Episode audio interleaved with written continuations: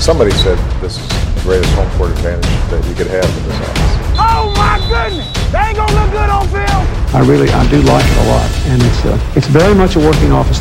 You didn't do anything. You didn't. You didn't. You didn't do anything. Well, my favorite place is the Oval Office. Velkommen ind fra i det ovale kontor. Draften er overstået, og nu er det altså tid til at gøre status. Jeg hedder Mathias Bergqvist Sørensen, og med mig til at gøre det har jeg Thijs Joranger. Hej Thijs. Hej Mathias. Og Anders Kaltoft er også med mig. Hej Anders. Hola Mathias. Og sidst men ikke mindst, Mark Skafte Våbengård. Hej Mark. Jamen, hej hej Mathias. Har I fået sovet ud oven på øh, vores øh, natteroderi i sidste weekend? Jeg tror i dag er den første dag, jeg ikke føler, at jeg har jetlag. Ja. Jamen, det, er- det er lidt en hård omgang lige at vende op og ned på, øh, på døgnet der. Men øh, det var jo øh, hyggeligt at gøre det, og øh, vi håber også, at jer derude, der så med, nød det lige så meget, som, øh, som vi gjorde. Det var øh, rigtig fedt og øh, sidde og se draften sammen med jer, og kommentere lidt på det, og komme med vores umiddelbare analyser. Det kan godt være, at nogle af dem måske ikke lige var sådan helt skudsikre, men øh, det må vi jo se, hvordan vi ser på det nu her. Fordi det er altså det, der er på programmet i dag. Vi skal øh, følge op på draften, og det bliver med udgangspunkt i de ting, som vi gik ind til draften med, altså det, vi snakker om i vores optakt, og så også sådan lidt mere generelle øh, bud på, hvem vi synes, der havde en god og dårlig draft. Altså, det er jo, det er jo noget, først noget, man egentlig reelt kan se om et par år, men øh, vi skal jo altid øh, lige komme med vores bud på, hvad vi sådan umiddelbart lige synes, holdene har gjort. Så det er altså det, der er på programmet i dag. Og det her program er jo lavet i samarbejde med dem, der støtter os inde på det, der hedder tier.dk, og det er der en masse rare mennesker, der gør, og de øh, gør altså, at vi kan lave de her programmer, som øh, i den frekvens, vi gør, og i den kvalitet, vi gør, det øh, kan de, fordi at øh, de støtter os med et valgfrit beløb, som sagt, på, øh, for hver program. Og altså, det kan du også gøre, hvis ikke du allerede gør det ind på 10er.dk, e så kan du altså finde det ovale kontor og øh, smide en skilling efter os. Det vil vi sætte rigtig, rigtig meget pris på. Nå, lad os bare komme i gang de her, øh, og det bliver som sagt med de punkter, som vi faktisk også havde i optakten, fordi nu øh, snakker vi om en masse ting der, så lad os da lige følge op på dem, og øh, lad os starte med at kigge på de hold, der havde to første rundevalg i draften, fordi der snakker vi lidt om, hvad vi håber på, at de fik ud af dem, og øh, det kan vi jo så se nu. Og lad os starte med Detroit Lions, som var et af de mere kontroversielle hold, og som måske også var nogle af dem, vi øh, rystede lidt på hovedet af, der øh, natten til fredag, Thijs. Det var dig, der, der gik ind til, øh, eller der havde fået lov til at snakke om øh, Lions inden draften, og nu så vi jo så, at de valgte Jameer Gibbs med 12. valget. De havde først 6. valget, og så traded de ned med Cardinals, og så øh, tog de Jameer Gibbs, og så tog de øh, linebacker Jack Campbell med 18. valget. Og ja, det- er nok ikke gået de ret mange næse forbi, at du ikke var helt tilfreds med det. Ej, det var lidt, øh, det var en mindre katastrofe, synes jeg. En, en, en, en af de mere legendariske formøblinger af, dra- af draftkapital, jeg har set. Øhm, ja, jeg ved, jeg ved ikke, det, det er jo Du bare... mundlam jeg kan ikke se, hvordan hvordan det giver mening for Lions, fordi du har endda et hold som Lions, som, som har masser af, af, af needs på, på vigtige positioner, som edge, cornerback, øh, og jeg, jeg kan bare ikke se, hvordan at en, en running back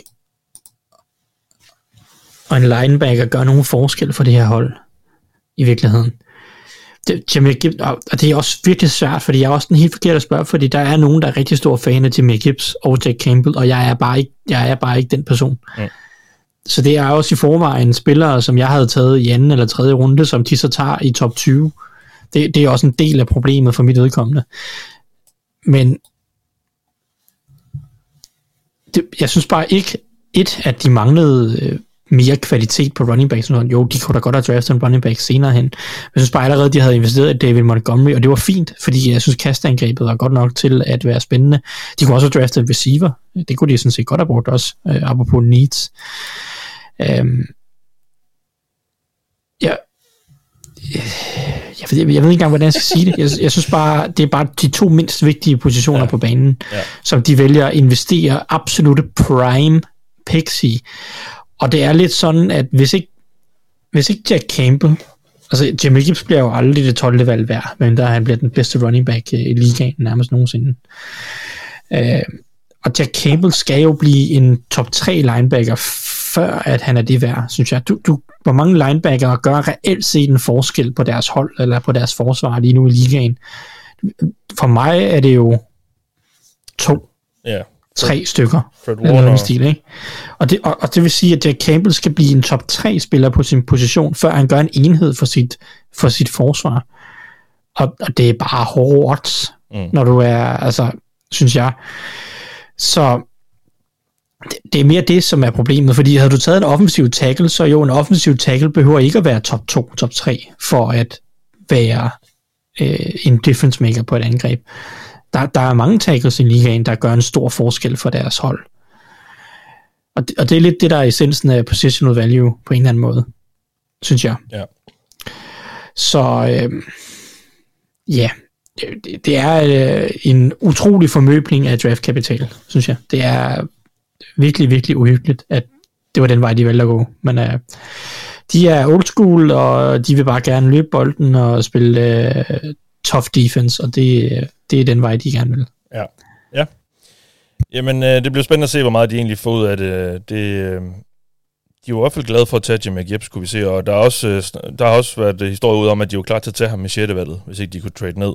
Jeg ved ikke, om de ville have, altså, om de ville have gjort det, hvis, hvis, og det var han jo så, Bijan Robertson også var det, det, det havde godt nok været vildt, men øh, det er jo øh, det er i hvert fald det, vi har hørt lidt om. Nå, lad os gå videre til Houston Texans, som jo efter mange spekulationer i øh, samfundet, han har sagt omkring NFL, øh, endte med at tage en quarterback med andet valget. CJ Stroud tog de der, og så traded de sig kunne hjælpe med op til tredje valget efter en handel med Cardinals, hvor Texans fik tredje valget selvfølgelig, og også et fjerde rundevalg nummer 105 i øh, dette års draft øh, hoppet op, og så gav de altså, de fik øh, 12. valget til Cardinals, og valg nummer 33 i toppen af anden runde, plus et første rundevalg næste år, og et tredje rundevalg næste år.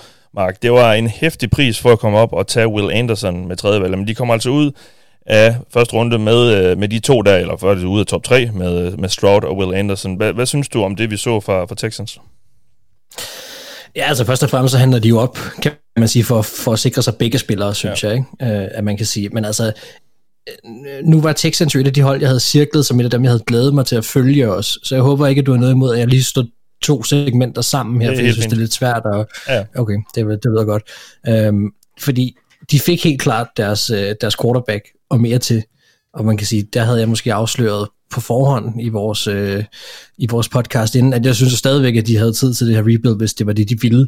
Øh, men man kan sige, dem, der ville det modsatte, eller mente, det var forkert, de fik da i hvert fald noget for pengene, den her draftnat. Altså, vi fik virkelig en aggressiv tilgang fra Texans, og, og jeg tror i vores øh, live-dækning, jeg fik kaldt den sådan lidt Madden-agtig, fordi det er ikke noget, vi så tit ser, det bliver sådan lidt computerspilsagtigt. Altså, det er, ikke noget, det er ikke så tit, at vi ser et hold i top 5 vælge to gange i træk. Vi havde Browns ved valg 1 og 4 i 2018, da de valgte Baker og Ward. Men så vidt jeg så kunne se derefter, så skulle vi helt tilbage til år 2000 for at finde et hold, der gjorde det back-to-back, og det var Washington, der valgte LaVar Arrington som nummer to, og, og tackle uh, Chris Samuel som nummer tre. Så det var ret specielt, det her Texans gjorde, og det er enormt aggressivt. Og ja, det koster. Mm. Altså, sådan er det bare. Du kan jo ikke få i begge poser her. Altså, de mener, at Anderson er den brik, der skal, til på, der skal lægges på forsvaret for at starte noget der. Og på den anden side, så har de det samme med Stroud. Man kan ikke, jeg synes ikke, du kan klandre dem, hvad kan man sige, for værdien heller. Det er to gode positioner at vælge. Øh, og, og man kan sige, kigger vi på Will Anderson, så er han jo, må man gå ud fra, i enormt kyndige hænder hos Demico Ryans. Øh, så, så jeg ser altså lidt det her på to måder. Øh, Hvis man var en af dem, der mente, at Texans skulle være aggressiv inden draften, så har jeg svært ved at se, at man skal blive skuffet her, fordi det koster at være aggressiv i draften. Det er ikke, det er ikke gratis. Og hvis man har tiltro til, at den her nye stab er den rigtige forholdet, og har den rigtige tilgang til at skabe en vindende kultur og udvikle spillere og alle de her ting, så synes jeg helt klart, at man skal give dem the benefit of the doubt her, fordi det er to enormt interessante spillere, øh, som de vælger at, at, at, at satse på her. Og de er trætte af at tabe åbenbart, ikke? Altså, de er trætte af at blive trådt på. Nu har de forsøgt at give holdet de her spillere, der sælger de her billetter, som også var noget af det, jeg eftersøgte. Øh, og så bruger de også nogle af alle de her draftvalg, de har akkumuleret, samlet sammen over det sidste stykke, øh, stykke tid. Og når det så er sagt, så har de jo stadig et første rundevalg næste år. Det er jo ikke engang helt slut for dem. Altså, så, så man kan sige, jeg stod også bag 49ers, da det gik op og, og valgte øh, en quarterback på den måde, de gjorde, det betaler de stadigvæk for. Altså, det, det kostede dem mere. Øh, og, og man kan sige, jeg synes, at Texans her har, har, hvad kan man sige, trukket nogle linjer, som jeg egentlig kun kan have respekt for. Fordi de kunne ikke få Will Anderson ved valg nummer 12. Øh, og, og, og ja, selvfølgelig skal han ende med at være god, og, og det kan vi selvfølgelig ikke vide, om han bliver. Men han, har, han er lige nu en af de dygtigste forsvarstrænere i Texans, og han vil have ham til at, at starte det her. Ja. Og jeg tænker, at deres forhåbning er, at de på en eller anden måde har et talentmæssigt, nu snakker vi kun talentmæssigt, men kan ramme noget, som hedder Deshaun Watson og J.J. Watt, altså sådan få lagt de her byggesten, som er enormt vigtige både på angrebet og på forsvaret. Det har de givet dem selv muligheden for, og, øh, og jeg har respekt for det, de har gjort, det må jeg bare sige. Ja, jeg, jeg tror, jeg synes, det lige var en tand for aggressivt med, med det hold, som Houston har. Altså, de kunne godt bruge to første rundevalg næste år også. Øhm, især fordi det, de så har givet nu, det er nok også med al sandsynlighed ender med at blive ret højt. Øhm, jo, jo, men, jeg, men går jeg, jeg, og tror, jeg synes, det, det er lidt, lidt for høj en pris, de betaler for at komme op på det tredje valg der. Jeg tror ikke, at det bliver et valg nummer to. Og nu kan man selvfølgelig sige, nu sidder man ligger hovedet på blokken på noget, der er hypotetisk, men jeg kunne sagtens se dem vælge, vinde en 6-7-8 sejr øh, næste år. Og så er det valg alligevel ikke et valg, som er så skældsættende. Det er klart godt, bliver det et top 5 valg, eller et valg nummer 1, så er der jo et eller andet, der er gået galt. Det kan selvfølgelig være en skade, men så er der et eller andet, der er gået helt galt, og det, det vil selvfølgelig være en katastrofe. Men så har man trods alt stadig lagt hovedet på blokken, at man har prøvet noget. Og det er jo også det, vi nogle gange sidder og klandrer nogle af de her GM's for, det er ikke at have balls nok til at gøre noget. Og det har de gjort her. Altså, de har fået, de, de, de mente, at det var nu, at det var tiden til at, at, at lægge de her brækker, og jeg synes ikke, ja, at det er ja. nogle, jeg synes ikke, det er nogle dårlige æg at ligge i en kur, hvis jeg skal være helt ærlig. Will Anderson var umiddelbart måske ud over Jalen Carter, en af dem, man anså som den bedste forsvarsspiller i, i den her, øh, på en position, vi anser for rigtig god værdi. Og så er quarterbacken CJ Stroud, som, som i lang tid skulle have, været gået nummer et, altså i, i mange folks hoveder i hvert fald. Ikke? Altså. Det ved jeg ikke. Det, det, det, jeg, jeg har respekt for, hvad de har gjort, og ja, han har lagt hovedet på blokken, men det tror jeg måske også bare egentlig er min tilgang en gang imellem til det. Jeg kan godt lide, når man, når man gør det der, at man så gør det Mm. rigtigt, ja. øh, eller gør det ordentligt, og, og prøver at være aggressiv på en måde, som også kan koste en, og, fordi det er sådan, du også vinder. Mm. At det er sådan et high risk, high reward, og det kan godt tiltrække mig en gang imellem. Så jeg kan sagtens forstå, ja. hvis, hvis der er andre, der ikke er interesseret i det, eller ikke synes, det er lige så spændende. Ja, men men nu jeg- spørger du mig, og jeg, jeg, jeg synes, det er interessant. Ja. Jamen, det synes jeg også, det er. Men igen, så, og jeg kan også godt lide, at de nu kommer i gang. at de er trætte af at være øh, irrelevante. Altså, nu, nu, har, nu fik de quarterbacken, og nu, nu, nu begynder det sådan for alvor, det her nye Texans-projekt. Jeg tror bare, øh, jeg tror bare, jeg synes, de havde lidt brug for, ja, for, for det der første rundevalg næste år også. vil jeg også sige, hvis- ja. Hvis jeg må tilføje noget, Mathias, så Ja. kan man jo også nu, kender jeg ikke styrken på årets draft næste år. Jeg ved i- bare, at der er allerede, de snakker om blue chips på quarterback og på wide receiver. Om det her, det så var draften, når man tænker på, at det er en relativt Ja, tynd top draft, så kan man jo, man kan både argumentere for, at det var smart, og imod, at det var smart. Fordi det ekstra valg næste år kunne give en bedre spiller-agtigt halvøjs og noget, ja, så at det lige var lov, lov, lige lovligt aggressivt. Men jeg sige, synes, de fik er, måske en af de få, få blue chip spillere, der var i det, jo den det, det kan draft, man jo også argumentere ja. for, afhængig af Ja. øjnene, der ser. i Will Anderson. Ja, Nå. det er det, jeg mener. Altså, det, du, Ja. ja. du vil jo, altså, hvis, hvis- det er en, en top-tynd klasse, så fik de øh, toppen. Altså mm. i hvert fald øh, Ja. ja. overall set, ikke? Så, Begge sider af bolden. altså, Ja. Ja. Og øh, også Thijs' øh, top quarterback på sit board, hvis ikke jeg husker meget Yes. Ja. Nå, altså de, de, kunne have, de kunne have valgt meget værre, og så havde det Ja. set meget værre ud. ja, og, og igen, og, og. Edge, øh, Edge er jo også en, en rigtig vigtig position, så det er, det, på den måde, øh, øh, på den måde kan jeg også godt lide det. Jeg tror bare, igen, jeg synes, det var lige en tand for aggressivt.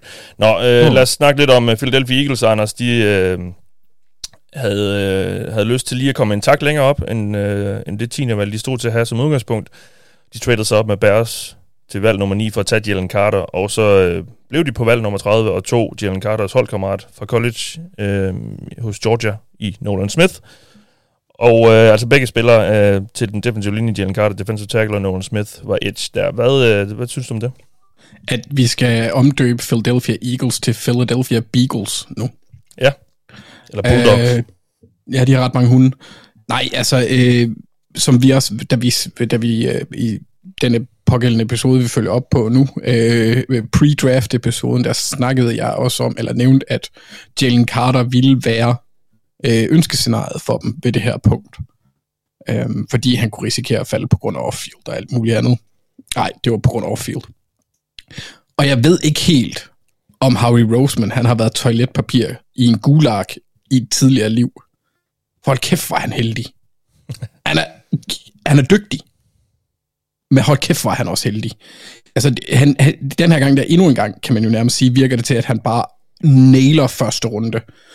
Øh, men det er jo også et sats med Carter, og det er jo nok derfor, at han ikke blev taget før heller, Jalen Carter. Helt sikkert, men hvis man kan kigge på en organisation, der har... Øh, altså, vi, kan jo, vi har jo set Jalen Carter præstere for Georgia. De har, jeg ved ikke, otte Bulldogs lige nu, eller sådan noget. Mm. Øh, flere folk, der kender ham, der Kobe Dean, der var øh, lederen på det forsvar, inden han øh, blev draftet sidste år. Jeg tror, de har øh, rammevilkårene for, at han kan blive en succes. Øhm, øhm, og så, så, så synes jeg, altså det, det var Thijs højst rangerede spillere, de fik ved valg, øh, valg 8, må det så være, eller 9? 9, 9 ja. ja, de trade op for 10. Øhm, og jeg synes også, at grunden til, at jeg siger, at han er heldig, det er, at han er der. Han er selvfølgelig også snedig, fordi han så tager det valg. Det var det samme, de gjorde med Jordan Davis. Når de der spillere, de, de har i sigte, kommer i nærheden, så gør de lige lidt for at sikre sig dem. Så derfor kan man også sige, at han er dygtig. Øhm, jeg synes også, altså, kunne hjælpe mig, at de får Nolan Smith ved 30-valget, en spiller, som jeg godt nok er skeptisk over for, på grund af hans øh, størrelse, hans type af spiller. Så, så lander han også bare et, et hold, hvor jeg stoler på, at de kan maksimere hans produktion, så han på sigt kan tage over for Hassan Reddick. Um, og så jeg synes egentlig, at de to valg her bare har været spyt lige ned i skabet i forhold til, hvad de kunne ja. og, og potentialet i det hele. Altså, det, det, jeg kan godt forstå, at Harry Roseman, han, han får meget ros lige nu. Det skal så udmønte sig på banen, men på papiret er det her en, en vanvittig draft. Jeg tror, at Thijs havde Nolan Smith 18 eller 14 eller sådan noget. Det er jo også god værdi ved 30. valget. Mm. Mm. Øhm, må, jeg, må jeg knytte et ord til Eagles også? Ja. Fordi jeg, jeg er enig, det, så på papiret ser det jo godt ud, men, men jeg, er, jeg glæder mig så meget til at se, hvordan det her er på lang sigt, ikke? fordi det er en rigtig, rigtig hårfin balance, som han bevæger sig på lige nu. Mm-hmm. De har et godt hold, og derfor føler han, at han kan tage nogle chancer, eller nogle risiko, risici. Mm-hmm. Hvis du ser på 2022 og 2023 draften, øh, så, så er der mange enten outliers eller øh, off-field øh, spørgsmålstegn. Ikke? Altså, Jordan Davis var en gigantisk outlier, som man tager chancen på. Camilla, altså kan noget særligt, fordi han er en outlier øh, størrelse atletisk mæssigt. Ikke? Nakobedin er en størrelsesmæssig outlier, som også havde nogle skadesmæssige øh, off-field-agtige øh, ting, som gjorde han faldt. I år tager de så Carter, hvor der er øh, kæmpe off-field spørgsmålstegn, efterfulgt af Nolan Smith, som har nogle størrelses øh, bekymringer, øh, plus en, en betydelig skadeshistorik. Og så har du, øh, hvad hedder det, så har du Ringo. en spiller som Sidney Brown, der har en, mm. der er en undersized spiller, altså også er en outlier på en eller anden måde, og så Keely Ringo, som jo efter sin har en, en ret dårlig attitude ude for banen, hvilket er grunden til, at han falder. Ikke? Altså, det, det er en hårfin balance på, hvor mange chancer du er villig til at tage, ikke? Ja. og hvor meget der så ender med at, at, at rent faktisk øh, virke.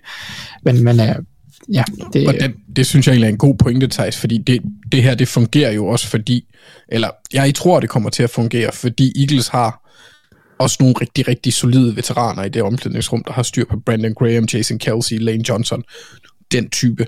Så, og kulturen er skabt så jeg tror nok, at de kan få dem ind, hvad der så sker, når de begynder at smutte, hvilket snilt kunne ske allerede næste år. Mm.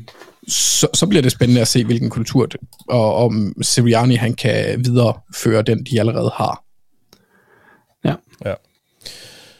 Ja. Jamen lad os slutte af med lige at vende Seahawks så, og øh, de kom jo ud af første runde med Devon Witherspoon, som blev taget med femte valget, og wide receiver Jackson Smith and Jigba med 20. valget, Witherspoon og cornerback.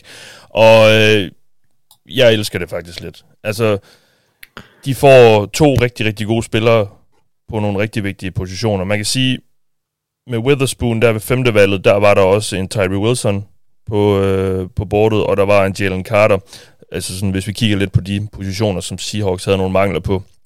Og, og øh, man kunne argumentere for, for alle tre, synes jeg, Seahawks virker til at have gået med det mest sådan i går så en sikre valg. Der er vist lidt øh, skades øh, bekymringer ved Tyree Wilson i hvert fald en lille smule, og så Jalen Carter er der jo alt det her off-field. Så, så de tager øh, sådan lidt det sikre valg her Seahawks og går med Witherspoon, som er en super, super øh, underholdende cornerback, og som kommer ind og gør den her øh, cornerback-gruppe til en rigtig spændende en af slagsen. Så jeg, det kan jeg faktisk rigtig, rigtig godt lide, at de tager det valg der igen, en, en vigtig position. Og så så sætter de i gang i det her øh, wide receiver run, som der kommer her i, i midten af første runde ved at tage Jackson, Jackson Smith and Jigba, som er den første af, af fire receiver, der blev taget i træk her, og, og han, er, han var konsensus nummer et receiveren på, på alle draft-eksperternes board, når man, øh, hvis man kigger sådan øh, bredt set på dem, og er en, er en receiver, der kan komme ind og være Gino Smiths øh, nye bedste ven, og også en ny potentiel ung quarterback, måske næste års øh, bedste ven. Så jeg synes, det er et, et rigtig øh, solidt valg også, så jeg, jeg synes egentlig ikke, altså når jeg kigger på, hvad der var tilgængeligt, især ved, også ved 20, det 20. valg der, så, så, øh, så kunne det ikke have gået ret meget bedre. Man kan, så, så kan man sige, en Macy Smith måske, defensive tackle, for en eller anden stor, stor gut ind på linjen der, det har de lidt behov for i Seattle, men ja, altså, så, så fik de lidt til hver side af bolden der i, uh, i første runde, så jeg kunne rigtig godt lide det, og igen, også med receiverne, vi har også hørt lidt om, det er måske sådan lidt, hvad, hvad, altså, hvad, hvad, hvad, hvad kan man godt lide i de her receiver, fordi de, uh, de kan sådan lidt af hvert måske, men øh, der tager de så måske det mest sikre valg også der, så jeg, jeg er rigtig godt tilfreds med øh, på Seahawks' vegne med det, de kom ud af, af første runde med, og jeg synes også, det er sådan det, man, man fornemmer, når man, når man læser de forskellige øh, Seahawks-fans og analytikers øh, vurderinger af det, så øhm, ja, en, en god første runde af, af Seattle, og de kan, de kan bygge videre på den succes, tror jeg, med, øh, som, som de startede med her sidste år. Jeg bad jo også om at kigge på, øh, kommer du bud på nogle hold, som I var spændte på at følge i draften, og øh, Thijs, du havde øh, fokus på, eller ville have fokus på Washington og på øh, Chargers. Ja, Commanders øh, vil jeg gerne have fokus på, for jeg vil se om det kunne øh, være dem, der vil lave et eller andet sjovt i første runde, eller tage en quarterback, eller ja, øh, gør væsen af sig omkring, også bare lidt for at holde øje med lidt, hvor meget tror de på en type som Sam Howell og så videre. Det endte jo med ikke rigtig at være dem, øh, der, der endte med at gå det her. Øh, det, det kan Mark øh, få lov til at, at tale om, øh, undskyld ikke Mark, Anders her, om, om ikke så længe, hvad der, hvem det var, der rykkede lidt på sig og så videre. Så det vil at blive sådan lidt mere en standard, uh, halvkedelig, øh, solid draft for Washington. Så jeg vil egentlig ikke highlighte så meget. Altså de to, to defensive backs med de to første valg, og det er svært at være utilfreds med det. Egentlig backs, altså, Forbes er jo selvfølgelig en betydelig risiko, fordi han er så underweight, som han er. Men, uh, men uh, det er også spændende spil. Jeg kan godt lide Tavius Martin, og jeg elsker jo Ricky Stromberg som de to i tredje runde, så der er ikke som en, det er en okay draft overordnet set, som, som Commanders strikker sammen her ja. øh, på, på nogle vigtige positioner, men jeg havde jo selvfølgelig, jeg var nysgerrig på, om, om der ville være noget, noget mere funky i dem. Ja. Så angående Chargers, så var det jo lidt for at se, hvilke positioner øh, de vil øh, fokusere på for at tage det næste skridt Øh, og det øh, synes jeg egentlig var, var mange af de rigtige positioner. Man kan så diskutere nogle af valgene, men, men at fedt, at de endelig, endelig, endelig får taget den der wide receiver, som gør, at, at, at de har noget fart, de har nogle, nogle jack-trusler på en eller anden måde. Det har de jo det har de savnet så meget, synes jeg. Så det er jo øh, det er fedt, at de endelig endelig går den vej, og, og så kan man mene, at det er lidt for højt til Quinton Johnston, eller hvad det er, men hans potentiale er kæmpestort, og øh, han er en super spændende spiller, og det, og det er det, de mangler. Så fedt. Og så går de så med en edge i anden runde i Tuli Tuipoluto, som jeg er stor fan af. Øh, og, og det synes jeg det synes jeg også er fedt på en eller anden måde. Jeg synes også, det er den rigtige vej at gå og prøve at forbedre pass rush og forbedre dybden i pass rush, fordi det er også en mand, der kan arbejde indvendigt fra den defensive linje, øh, ligesom egentlig både Bosa og Mac også godt kan rushe en lille smule indvendigt fra. Så jeg synes, det øh, overordnet set var en spændende draft. Jeg, jeg, jeg, jeg, det, er jo måske, øh, det var måske for meget at forvente, at de skulle gøre et eller andet crazy, øh, men jeg glæder mig til at se, om det her så udmyndter sig i det, som de gerne vil især på wide receiver, fordi det er det, er, det, er, det, er det jeg synes, de har manglet mest x-faktor de sidste par år. Og det er ikke, ja. fordi Keenan Allen og Mike Williams er dårlige, men de har manglet den der x-faktor, og det kan, det kan sagtens være, at det bliver Quinton Johnston. Så øh, jeg synes, det, det var en spændende draft fra, fra Chargers. Mm. Tager tre spillere fra TCU. Ja, det er næsten skuffende, at de ikke øh, lige får taget et par stykker mere. De to receiver, Quinton Johnston og Darius Davis i fjerde runde, og så quarterbacken Max Duggan i syvende runde. Ja, altså det er ikke fordi, at jeg er pjattet med resten af deres valg nødvendigvis. Ja. Darius Davis virker lidt håbløst tidligt, må jeg indrømme, øh, for en spiller, jeg er ret sikker på, kun bliver returner i NFL. Men, men det, og det skal siges, jeg ikke har, jeg har ikke graded ham, Darius Davis. Jeg har bare lagt mærke til ham, fordi ja. man har set 10 andre TCU-spillere i den her draft. Ja. Øh, og så har jeg tænkt, at der er en lille, lille hurtig returner der. Så, så det er baseret på sådan meget overfladisk syn på, med, syn på ham. Men ja. ja. Ja, og en fjerde TCU-spiller, Esteban Avila, endte jo i Rams, så han er også i Los Angeles, så de kan jo hygge sig af de der TCU-gutter der. Ja, der er masser. Der var også en running back, og ja, ja, ja. der er masser. Det er herligt. Øhm, Mark, du havde øh, fokus på Falcons og Texans. Texans har vi så hørt lidt om, så det er måske Falcons, vi bare lige skal vende. Ja, lad os bare gøre det.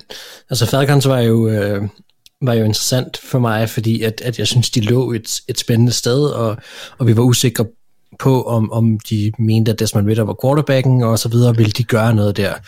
Øh, det gjorde de jo så ikke, kan man sige. Øh, det, jeg, jeg forstår det virkelig ikke. Altså, at de tager Bijan Robinson, altså, jeg tror også, hvis man så live-dækningen, at man kunne se på os alle sammen, men i hvert fald også mig, hvor chokeret jeg var. Du gik jo. Du rejste op og gik. Ja, ja men jeg bliver også frustreret, og det er, også, det er, simpelthen, det er simpelthen fordi, jeg ikke forstår det. Det, er det, det, det, er det, virkelig Er det undskyldning for, at du ikke tog kaffe med til mig, Mark?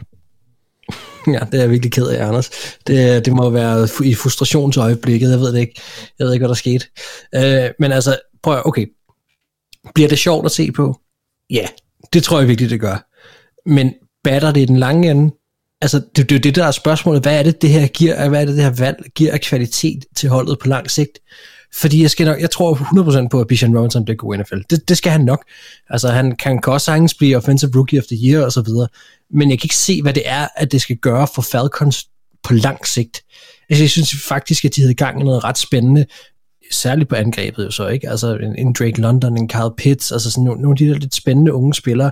Vi har en quarterback i Desmond Ritter, som, som de åbenbart stadigvæk gerne vil, vil give en chance, og som vi så også må sige, okay, måske er der en quarterback gemt i ham, som, som kan bruges til noget. Det er også spændende.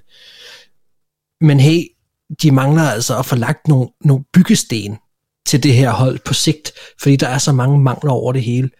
Og det er derfor, jeg ikke forstår det, fordi deres forsvar kunne så nemt have været blevet adresseret her. Og det ville være meget mere fornuftigt. Vil man gå angreb, og ikke, ikke på linjen, men vil man gå angreb, jamen så, så handler der ud af det der, altså ud af det valg. Det er jo, det er jo, det er jo et super højt valg, altså, så, og så vil en wide receiver senere, eller et eller andet, få, få samlet nogle valg. Det, det ville de ikke. Altså, og det, det, det, det forstår jeg bare overhovedet ikke. Og, og en ting er det her, vi snakker om med positionsværdi. Vi kan godt tale om, at Bijan Robinson er en eller anden form for outlier her, som, som måske kan lidt mere, eller i hvert fald kan noget, i hvert fald, hvad vi måske til den gængse øh, running back kan tilføje til et hold, men det berettiger ham ikke til top 10. Det gør det simpelthen ikke, og, og, og slet ikke på et hold, som har et løbeangreb. Altså, forstår det ikke. Jeg, jeg, jeg, jeg, jeg, fatter det ikke. Hvis jeg, jeg fatter det virkelig ikke, og jeg har virkelig gået og tænkt meget over det. Jeg, jeg forstår det ikke. Jeg kan godt sagtens se, at det bliver sjovt. Jeg er pisse glad for, at jeg ikke er fan af, af Falcons, fordi så kan jeg egentlig bare se det udefra, og, og, og, og se nogle highlights og, og nogle ting, som sikkert bliver ganske sjove.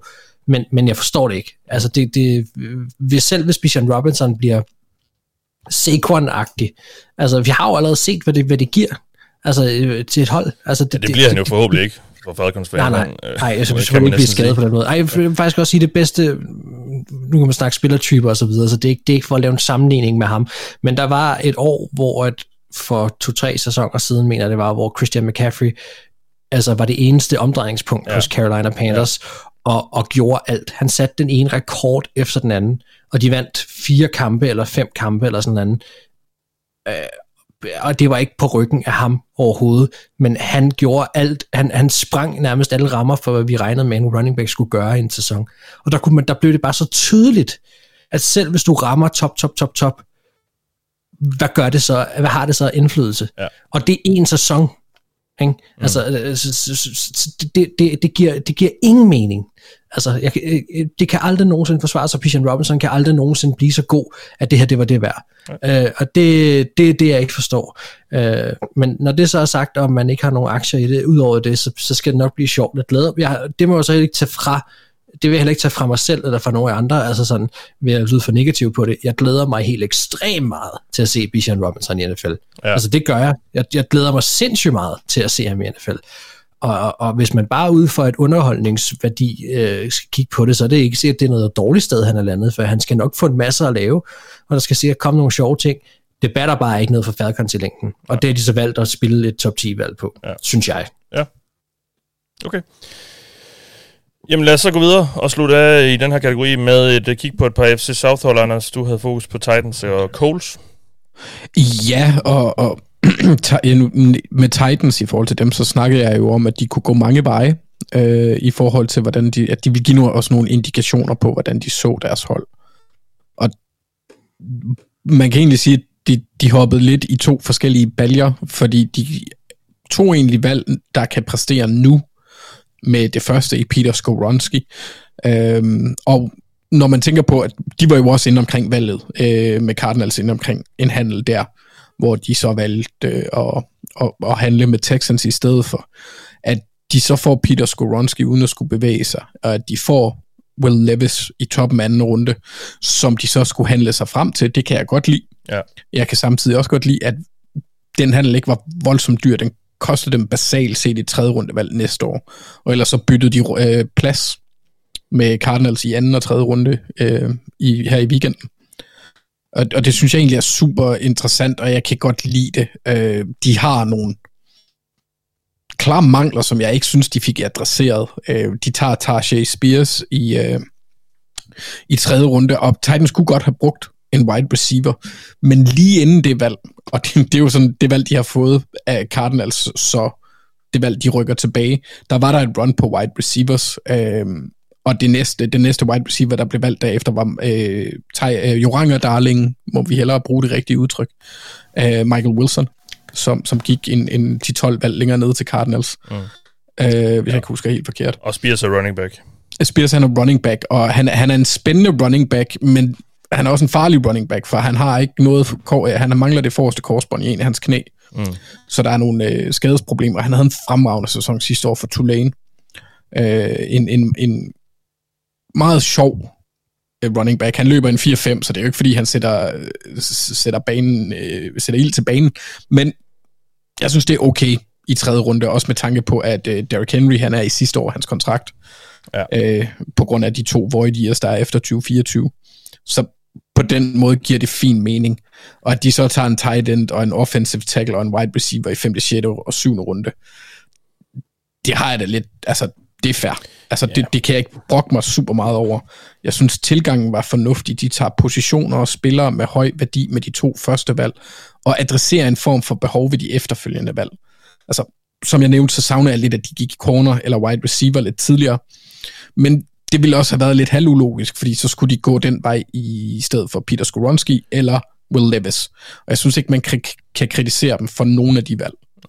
Skoronski er jo ikke så sexet måske, men, men udfylder bare et kæmpe hul. Nu, nu vil vi så se, om de ser ham som tackle eller guard, men uanset hvad, mangler der jo bare gode spillere på den linje der. Fuldstændig, og ja. det, det, jeg tror også, at det er en af de ting, som Titans fans har været mest, var mest frustreret over sidste år. Det var en, altså det var en porøs offensiv linje uden fremtidsudsigter. Øh, lillebroren starter på højre tackle, og så må vi så se, altså det, han gjorde det vel okay af en, af en late round rookie, men ellers er det jo ikke meget, de har. Øh, Ben Jones, tror jeg. Er det ikke det, han hedder, centeren? Øhm, jo, gør han stadig det? Ja. ja, ja. ja. Jeg mener, de forlængede med ham nemlig. Ja. ja. Så jeg synes egentlig, jeg vil ikke være alt for hård ved dem for ikke at gå efter de andre positioner. Mm. Øhm, altså, jeg synes ikke, det er så utilstedeligt, det de har gjort, når de så tager den bedste offensive linjemand i draften, øh, blandt mange, og en quarterback. Nej. Øhm, ja, og jeg ved ikke helt, hvad jeg skal sige om de sidste tre, øh, tre valg med en wide receiver, tight end og... Øh, Nej, det, det behøver du heller ikke, som sådan have nogen altså, større mening om. Det er jo lidt lotto især dernede. Ja, og Tyson nævnte ham, jeg mener, det er Josh Wiles. Ben, ben Jones, han er free agent. Jamen, det mener jeg nemlig nok, han var. Jeg synes, Nå, okay. der var et Jamen, så har de jo ingen. Nej, nej. Øhm, så det gør det jo kun endnu mere vigtigt, at de får, får mere talent derind. Ja. Øhm. Og Coles, der tog øh, en øh, gruppe øh, vanvittige atletiske spillere. Ja, de, øh, skal vi sige, Titans havde seks valg. Colts, de havde 12. Ja. Øhm, og vi har, øh, jeg har, jeg skal ikke tage, tage, tage det på jer, jeg har været øh, tilbøjelig til at rose Chris Ballard relativt ofte lige efter draften, fordi på papiret, der synes jeg, han får nogle rigtig gode drafts. Det har så ikke udmyndtet sig i, øh, i resultater, fordi de mangler quarterbacken. Ham fik de nu. Og jeg synes, det var en fremragende draft. Øhm, intet mindre. Jeg er tilbage på Chris Ballard-vognen, mest af alt, fordi de ikke fuckede med Lamar. Det synes jeg er super fedt af dem. øhm, ej, jeg, jeg, synes, jeg synes egentlig, at han har haft en god dag på papiret. De får quarterbacken med det højeste loft. Mwah, er vild med det. De tager en cornerback, Anthony der passer bare lige til i Anthony Richardson, quarterback fra, fra Florida ved, ja. ved valg 4. Øh, så tager de en cornerback, der passer til Gus Bradleys system og tilføjer lidt fysik, hvilket de manglede. Så selvom Thijs øh, synes, at det er en runde for tidligt for Julius Brents, så kan jeg ikke kritisere tilgangen i forhold til position og spillertype. Det kan godt være, at han så ikke lever op til, til valget. Det er meget vel. Men jeg kan lide ideen, fordi de havde en relativt lille cornerback-gruppe i forvejen, med, med Kenny Moore og øh, Isaiah Rogers som de primære øh, corners. Ikke, de var, der er ingen af dem, der er over 5 fod 10, tror jeg. Så på den måde passer det rigtig godt. Og så får de Josh Downs. Ja, det er jo så måske endda en, en runde eller halvanden for, for sent. Det, det vil nogen synes. Ja. Jeg er ret sikker på, at jeg kender en, der nok vil synes, han skulle gå tidligere. Ja. Øhm, og jeg har egentlig også bare skrevet i mine noter, han gik langt senere end en del forventet. Og så er det samtidig også en spiller, som Rich Wayne er rigtig glad for. Og så tilføjer han noget, som de ikke har i de mere fysiske Pierce og, og Pittman. Øhm, så en, en, slot receiver, der er lidt mere væver, det, det kan jeg rigtig godt lide. Og så synes jeg egentlig også, at de næste tre valg er ret spændende. Øh, ikke så meget Blake Freeland, ham kender jeg ikke rigtig meget til. Det eneste, jeg kan huske, det var, at Thijs han var bange for, at han blev valgt for tidligt. Tårnhøj tackle for BYU. Ja, jeg synes mest af alt bare, han er dårlig. Ja, det, Offensiv tackle. Det er jo det. Men, men, men så er der øh, øh, Tommy Adebawore og, og Darius Rush, som jeg også synes, at, at kan, kan gå hen og, og over, eller præstere bedre end der, hvor de blev taget. Så jeg synes, det er en god tilgang øh, overordnet set, de har haft. De har adresseret nogle, nogle nøglepositioner. Øh, de har gået modsat Lions, men kan man jo så sige, de har jo også været i den mølle før, da de har brugt øh, ressourcer på de spillerpositioner tidligere ja. i Darius Leonard og og de er defensive tackle cornerback, Adebayo Warrior og Rush. Ja, og, øhm, og der var nogen, der, der, der, det var nok mest medierne, der snakkede om øh, Adebayo Warrior som en mulig, i hvert fald, altså, måske mulig første rund, men nok mere tidlig dag to, ikke? Øhm, så det virker til at være god værdi ja, på papiret igen, der synes jeg, det går godt. Jeg er også ret positivt indstillet i dag, Mathias. Ja, øh, jeg, jeg synes, de fleste af dem har gjort det godt, og jeg kan egentlig også godt, jeg kan se resonemanget i det meste. Øh, men vigtigst af alt for Colts her, de får en quarterback, øh, som ikke er øh, pisse gammel har 48 børn. Øh, det er en spiller, der kan, der, kan, der kan vise sit liv til den position, og som kan ja. udvikle sig med organisationer, med holdet, med Shane Steichen, ja, det og som spændende. passer. Det bliver rigtig spændende at følge. Ja, og så synes jeg, han passer godt i det. Altså, jeg kan sagtens se det angreb for succes med ham, og så endda på et, jeg ved ikke på et højere niveau, men på sigt er der jo mulighed for at nå et højere offensivt niveau, end det Jalen Hurts han præsterede sidste år. Ja. Øhm, så jeg synes, det var, det var smukt. Yes, jamen tak for det. Lad os lige zoome ind på nogle enkelte spillere. Nogle af dem har vi snakket lidt om. Øh, ikke nogen af dem, du godt nok har med, Thijs Safe Flowers og Brian, Brian Bresee. Øh, var du spændt på at se? Ja, Flowers var lidt for at se, hvor han hvor højt han egentlig endte med at blive valgt, fordi jeg havde meget, jeg var meget usikker på, øh, ja, hvordan NFL egentlig så ham. Wide receiveren der fra øhm, Boston College. Præcis, det endte jo så med at være Ravens, der tog ham der i første runde. Men der var også snak om ham helt op i top 20, men der var også snak om, at kan vide, at man kan falde ned eller ud af første runde, eller, og jeg var bare sådan, hvor ender han henne, og jeg synes også, det var interessant at se, også bare fordi han er, han er en sjov spiller, som, som mange elsker utrolig højt. Og vil han så ende et sted, hvor at, at han ville kunne få lov til at folde sig ud som den her øh, lille vævre, hurtige, øh, fornuftige route runner af en, af en, af en receiver. Øh, det, det, det synes jeg egentlig, han gjorde. Han, han endte med at gå sammen med alle de andre wide receivers, så det var ikke så interessant. Øh, overordnet set var, overordnet set var receivergruppen egentlig interessant, fordi at, at de endte med at falde måske lidt længere, end vi havde, øh, vi havde troet, og, og så sagde, som du også sagde, så kom det lige pludselig øh, alle sammen. Mm. Det var interessant nok, men øh, der var, det var måske ikke så spændende, som jeg havde troet, øh, at han ville gå 13, 14, 15, et eller andet den stil. i forhold til Brian Brissy, så var jeg rigtig interesseret i at, til at, i at se, hvor han endte med at lande henne, fordi at, at det var nok rigtig, rigtig vigtigt for hans udvikling, den her store, talentfulde high school stjerne, som ikke rigtig har fået forløst det i college. Og, og så det endte, det endte jo med at blive Saints, kan man sige, dernede i bunden af første runde, og det var selvfølgelig lidt højere, end jeg havde taget ham måske, men, men jeg synes, jeg glæder mig til at se, om Saints kan udvikle ham, fordi jeg, ikke fordi jeg synes, at Saints har været vanvittigt gode til at udvikle indvendige defensive linjetalenter de sidste par år. Jeg synes egentlig, den har, det har været en svaghed i en del tid, den der indvendige defensive linje. Og er det så, er det så nu, at, øh, at, at de kan udvikle en type som Brissy? Altså, de mangler helt sikkert en type som ham. Øh, så han skal nok få masser af spilletid, tror jeg, få mulighed for at, at komme på banen. Og det, øhm, ja, interessant sted, men, men også et sted, hvor han bliver kastet i ilden, tror jeg, lidt før, øh, at, at jeg måske selv havde gjort det. Og det glæder mig til at se, hvordan han håndterer, om han bliver en, om, om det bliver en lidt langsom øh, øh karrierestart, eller om han finder ud af det ret hurtigt, eller om Saints finder en god rolle til ham, og alle de her ting. Mm. Ja. Jamen tak for det, øh, Mark. Du har fokus på Anthony Richardson og Kalaji Kansi. Jeg ved ikke, har du noget tilknyttet til uh, Richardson, som Anders lige var inde over der med Coles? Eller... Vi kan ikke høre dig, Mark.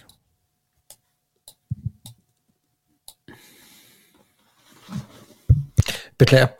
øhm, nej, altså det, det, som jeg var interesseret i med de to spillere sammenlagt, det var jo det der med, at de begge to havde haft nogle, altså de, de var lidt utraditionelle i, i sådan den, den gængse NFL tradition, og har, har ligesom haft nogle, nogle, nogle personer i, i NFL i dag, som har, har banet vejen for sådan nogle typer som dem, at det er nogen, man ser enormt meget upside i. Så derfor var jeg jo selvfølgelig enormt spændt på at se, hvor de blev valgt henne, og hvor langt de ville falde, og hvad NFL's syn på sådan nogle type spillere, som de begge to er, øh, var. Og der kan man så sige med Anthony Richardson, altså det, det, det, han fortjente at gå i top 5, det gjorde han også, øh, og det bliver sindssygt spændende at se, hos, se ham hos Shane Steichen, som, som Anders også siger.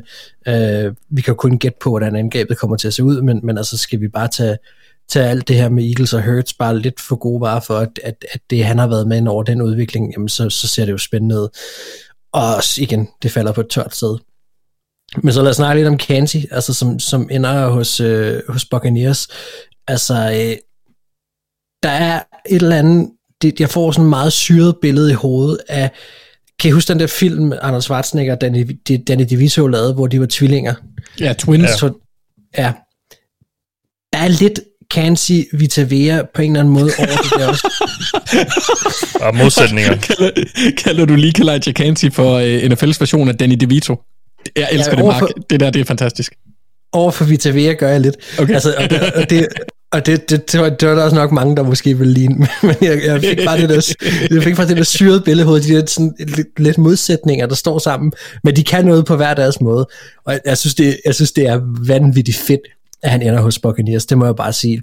Altså shit, en sjov linje, som Todd Bowles har at lege med, og, og, og jeg tror for Kansas skyld, altså, så tror jeg virkelig, at han har havnet et godt sted. Altså, han, han skal ikke ind på en linje, hvor han skal fikse alting selv, for det tror jeg også lidt var frygten med sådan en spiller som ham, det var, at, hvis han skulle bære for meget af det der ansvar selv, så kunne han måske få det svært.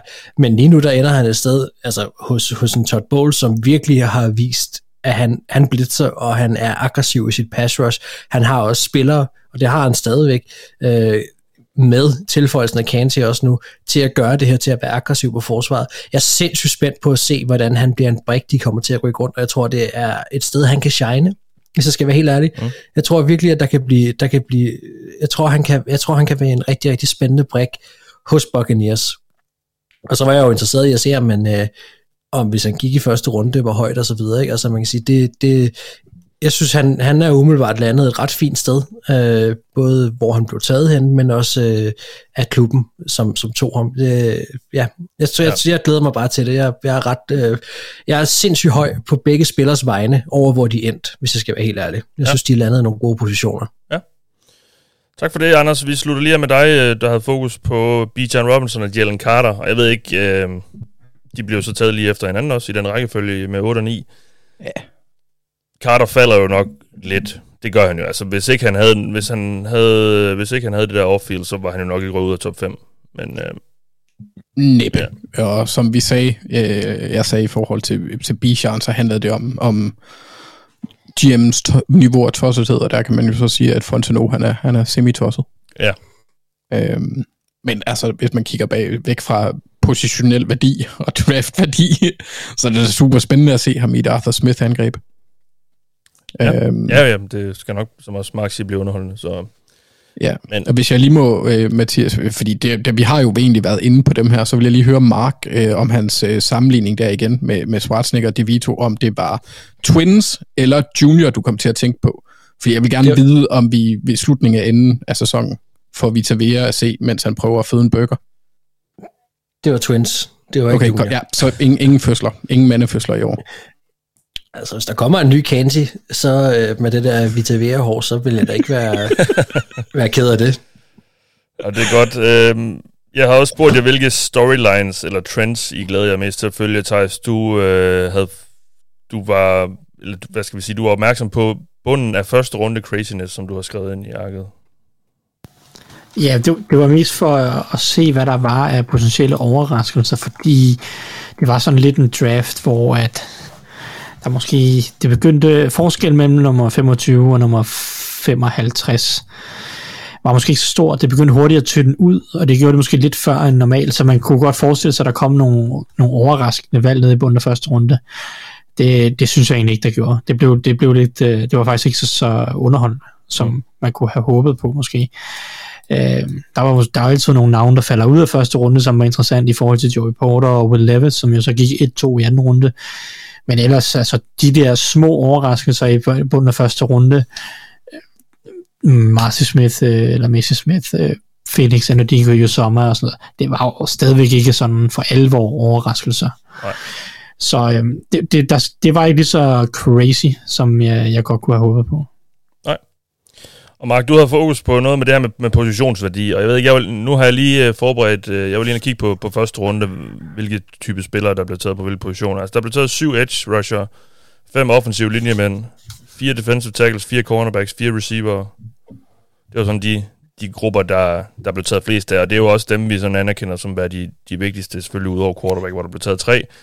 Og så de mindst vigtige linebacker, safety, running back og tight end, der blev så taget to running backs, en linebacker, en tight end og nul safety. Så på sådan, i det store hele, øh, er de vel meget fornuftige, NFL-holdene, eller hvad? Så er der så lige Lions.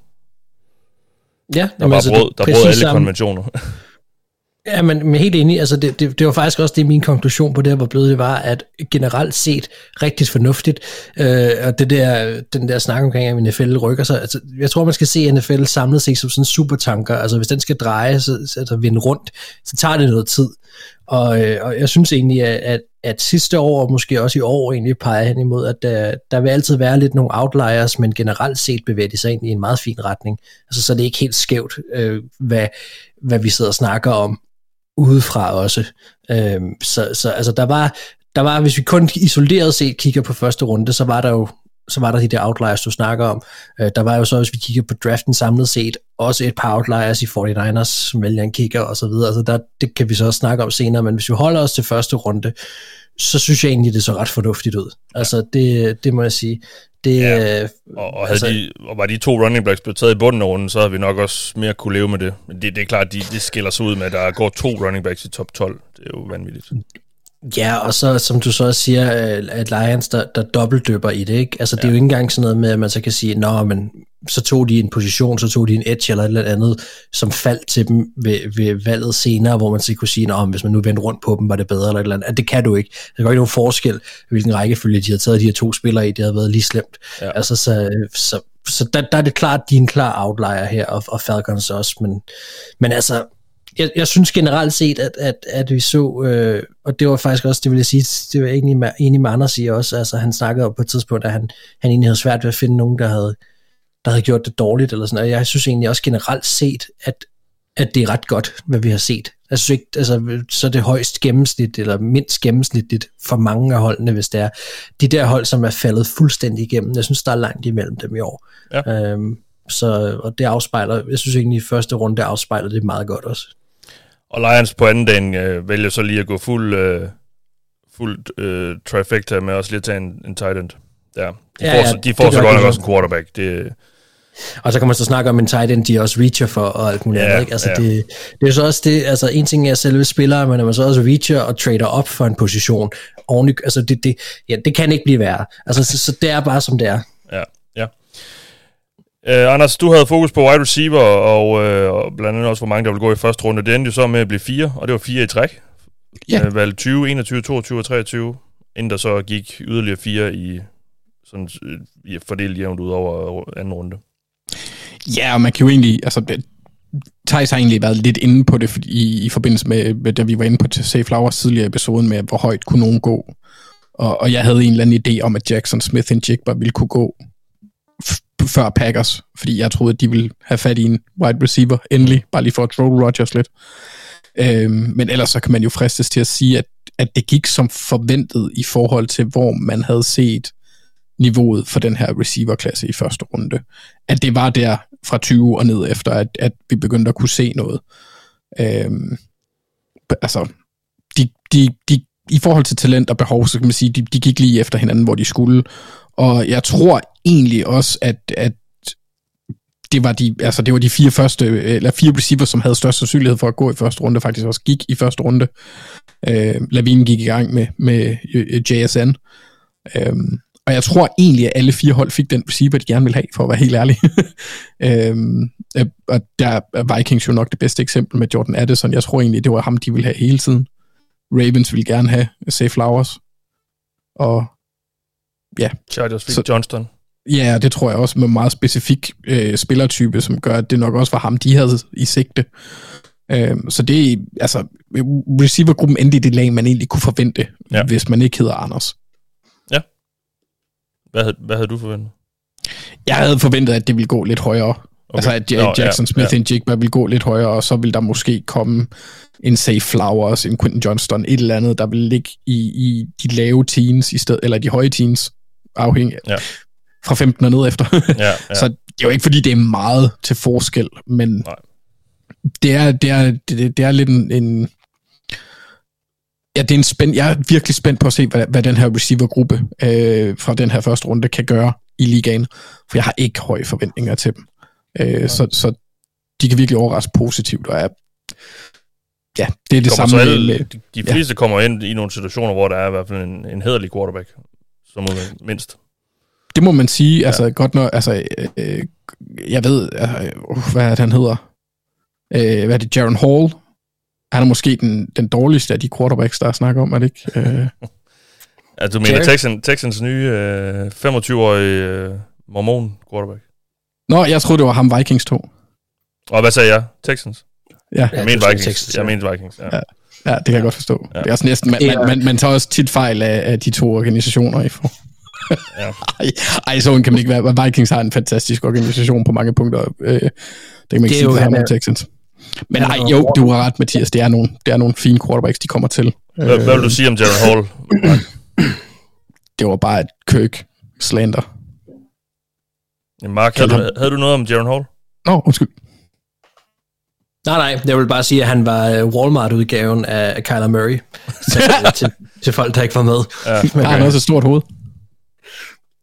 Ja, det har alle, men det har alle med en hjelm på. Okay. Nå, øhm, I gik også ind til draften med nogle spørgsmål, og det er jo så spændende, hvilke svar I fik på dem, Thijs. Du øh, spurgte, hvor afgørende dybden på positionerne ville, ville blive.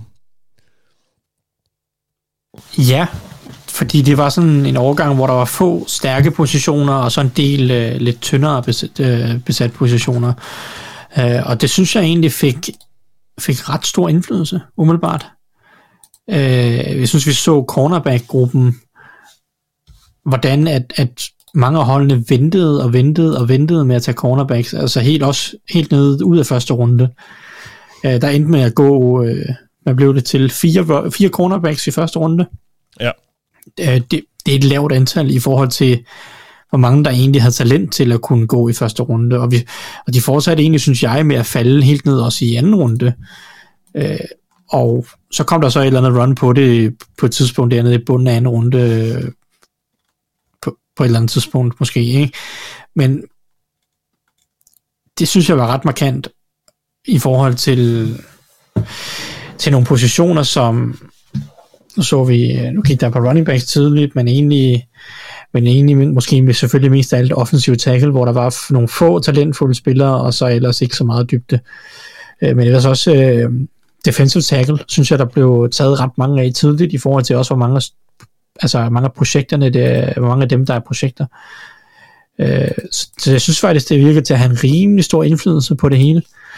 Øh, og jeg synes egentlig også, at på grund af wide receiver overgangen, lidt manglende dybde, så blev der egentlig reachet og taget en del wide receiver tidligt alligevel. Ja. Øh, fordi der, der var sådan lidt et, øh, et vakuum, skulle jeg til at sige, øh, når du kom, der, altså tredje runde var ekstremt tyndt besat på, øh, på wide receiver. Øhm, så, så jeg synes, der gik mange i anden runde øh, og i bunden af første runde. Så jeg synes egentlig, det havde en ret stor indflydelse, øh, næv, mest nævneværdigt, helt klart på, på cornerback. Det var ret chokerende, at der gik en cornerback i top 15, og, og kun, kun fire i, i første runde, synes jeg egentlig, øh, det synes jeg var ret markant. Ja. Ja, Mark, du øh, var nysgerrig efter, hvordan Packers så på Jordan Love, og de er til sydenland øh, nogenlunde komfortable med ham, fordi de har lige forlænget hans kontrakt med et år til og med 2024, øh, øh, fandt vi ud af her i starten af ugen. Øhm, ja, hvad, hvad, hvad, hvad, tolker du, hvad tolker du så ud for den måde, de draftede på?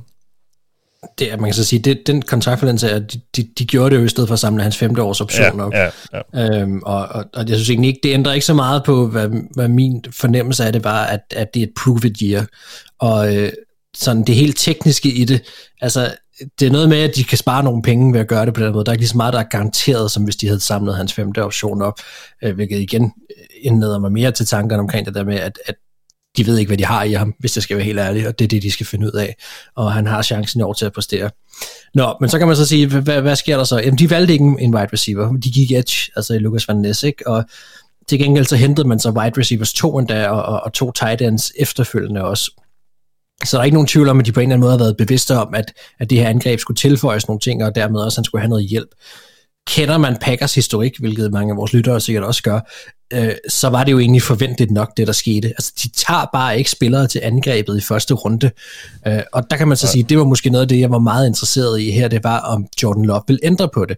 Fordi det er en luksus, de har haft at have den her franchise quarterback i så lang tid, som de har haft i, i både Favre og, og Rodgers. Så spørgsmålet var, vil de have ændret deres tilgang til, hvordan de drafter? Og det gjorde det så ikke i år. Um, og, og det, det synes jeg var, var super spændende og, og, og et eller andet sted at, at, at følge med i. Man kan selvfølgelig altid sige, der er jo super mange nuancer i det her også i forhold til at sige, okay, hvis det var en wide receiver, så var det her måske ikke året, hvor at man skulle tage en wide receiver så højt og så videre. Øh, så det er klart, draftklasser og så videre har jo også noget med det her at gøre, men de havde muligheden for at åbne ballet og vælge en wide receiver for første hylde, hvis de ville, og det gjorde de ikke. Øh, og det, det ligger der selvfølgelig også noget i. Der var ikke nogen tidlige gaver til, til Jordan Love, til gengæld så fik han noget kvantitet igennem, uh, igennem resten af draften. Ja. Så altså, jeg, jeg er nået dertil, at, uh, at nu tror jeg mere og mere på, at, at, at, at det her prove it year er et et reelt prove ja, men også, jeg tror, vi kan få alt for Packers i år. Jeg tror, vi kan få en kæmpe nedtur, en nedsmeltning, og, og vi kan også samtidig blive overrasket. Det er et wildcard af dimensioner, synes jeg, hvad det her Packers hold kommer til at præstere i år, fordi mm. jeg aner ikke, hvor Jordan Love er. Ja. Nej, det bliver spændende at se. Anders, øh, du havde fokus på Lamar, sjovt nok, øh, og, og vi ventede jo allerede natten til fredag. Han blev forlænget torsdag aften, så der var liv og glade dage, og øh, store smil for dig. Ja. Øhm, jeg kan stadigvæk godt svare på mit spørgsmål, Mathias. Ja. Yeah. Ja, fordi hvordan ser landskabet ud for Lamar post-draft, for mit spørgsmål er, det, synes, det er smukt, det er lilla, det, det er dejligt. Nå, jeg skulle lige sige, det er meget grønt, fordi der er rigtig mange pengesedler. Ja, det er der også. Ja. Han kunne være en god blanding af en uh, leprechaun og, og en ravn. Ja. Okay. Men du er glad. What? Du er glad. Ja. Ja, jeg, jeg er super glad. Jeg synes, det var, det var dejligt. Øh, også fordi, så skal jeg ikke gå i flere måneder nu og være bange for, at der er et eller andet hold, der kommer og tager ham fra mig. Eller Nej. at han ser uge. Nej. Og han fik så. også lige en receiver i Safe Flowers. Ja. Ja, det kommer jeg så ind på lidt senere. Okay. Jamen, så lad os gå videre. Jeg har spurgt jer, øh, hvem der havde den bedste draft. Thijs. Og det har jeg, jeg har glædet mig til at høre dit, øh, dit bud i denne kategori. Ja, altså, der, der, er mange, der, der er mange drafts, man jeg egentlig godt kan lide rundt omkring, og vi har snakket om mange af dem, så det var egentlig for at, at vælge nogle, som vi ikke har snakket så meget om. Og jeg har, vil gerne sige to. øh, to hold. Jeg vil gerne nævne Browns hurtigt, fordi nu har Browns de valgt først, første gang nede i bunden af tredje runde, men jeg synes egentlig, de havde en, altså netop når man tager det med i betragtningen, hvor sent de først kom på banen, så synes jeg, de havde en vanvittig imponerende draft. Mm. Rigtig, rigtig mange gode spillere, synes jeg, at de valgte. Så det synes jeg, det synes jeg var værd at fremhæve. Men hvis jeg synes helt overordnet set, så er, er jeg rigtig, rigtig stor fan af, hvad Bengals de havde gang i. Øh, og det irriterer mig lidt, fordi det var egentlig ikke... Øh, det er jo egentlig ikke, fordi jeg har lyst til at sidde og, og klappe i mine små hænder over, at Bengals de uh, får rigeligt ros i forvejen. Men jeg kan rigtig godt lide, at Bengals fokuserer på forsvaret en lille smule. Angrebet skal nok være godt. Du har Burrow, du har Higgins, du har, uh, du har Chase. Skal, det, det, det er svært at, at fuck op. Og der var ikke offensive tackles på, på rigtigt på det tidspunkt, som Bengals valgte, som jeg synes havde, havde den samme værdi, som de spillere, de valgte. Uh, kunne de have taget en, en, en indvendig offensiv linjemand på et tidspunkt? Ja, det kunne de nok godt. Men Miles Murphy synes jeg er rigtig, rigtig god værdi nede i bunden af tredje runde, og forstærker et pass rush, der virkelig manglede det sidste år. Ja. Quarterback var et andet gigantisk need, som de adresserer med en, endnu en spiller, som jeg synes godt om i, i DJ Turner. Og så øh, får de øh, bolstret, øh, eller polstret øh, safety-dybden en lille smule øh, med Jordan Battle, som også er et fint valg på det mm. tidspunkt. Og så tager de min darling Charlie Jones som øh, receiver, ja. slash returner, slash øh, hvad end de nu finder på til ham. Men jeg synes egentlig også bare overordnet set, øh, alle valg ned, alle valg ned igennem giver mening. Altså i hvert fald i de første mange af dem. Chase Brown giver også mening som den her uh, backup uh, running back. Jeg synes egentlig, han har perfekte kvaliteter uh, for at være netop det. Mm. Så uh, jeg synes jeg synes egentlig bare overordnet set, at det var en, en ret imponerende draft, som ikke trækker så mange overskrifter, og det er ikke, det er ikke vildt og voldsomt, men jeg synes, det, det virker bundhammerende solidt. Ja, og, og det er egentlig også, nu, nu skal vi jo lige slutte af i dag med at, at snakke om vores egen hold, og det er egentlig også, så det kan jeg lige godt gøre nu, nu når du lige vil bringe mig op. Jeg synes, det er egentlig også det ord, jeg vil bruge øh, om den her draft. Den er, det er solidt, det virker solidt. Altså det virker som nogle, nogle, nogle gode fyre, de har taget, og, og nogle, på nogle vigtige positioner også, øh, som også jeg sagde i vores sending, jeg kan godt lide, de, de har fokus på, på forsvaret, det sagde jeg også i optakten øh, til draften, så jeg nok, at jeg vil, jeg vil gerne have de fokuseret der, fordi der mangler dybde, der mangler nogle nogle, øh, nogle folk til fremtiden der, fordi de kommende år, der bliver det angrebet, der kommer til at blive rigtig, rigtig øh, dyrt. Det er der, de kommer til at bruge rigtig mange penge. Det har de gjort på forsvaret de sidste par år, men øh, nu, nu, er der, nu er der brug for, at der skal nogle unge øh, og billige kræfter ind der, og det, det giver de i hvert fald sig selv mulighed for. Nu må vi selvfølgelig se, hvordan de her spillere de så udvikler sig.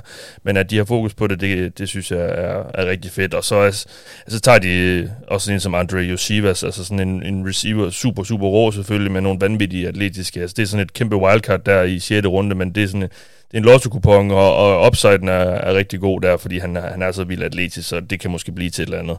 Øhm, så ja, jeg, jeg egentlig, fra, fra, fra top til bund, kan jeg egentlig også rigtig godt, øh, godt lide det, de har lavet. Ja, Anders, og vi bliver i FC Nord, FC Nord kan jeg se, med dit bud. Ja, det, det er lige før, jeg ikke har lyst til det. Ja.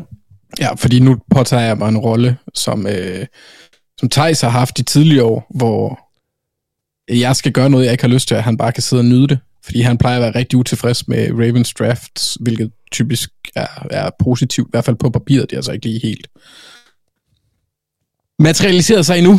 Men uh, Steelers, jeg kunne godt lide Steelers' draft, nu, ja. som Thijs han sagde. Så, øh, så synes jeg også, at man skulle komme ind på hold, vi ikke havde snakket om før. Vi må godt nævne øh, Eagles eller, øh, eller nogle af de andre. Men, men jeg synes egentlig, at Steelers gjorde det rigtig fornuftigt. De havde syv valg.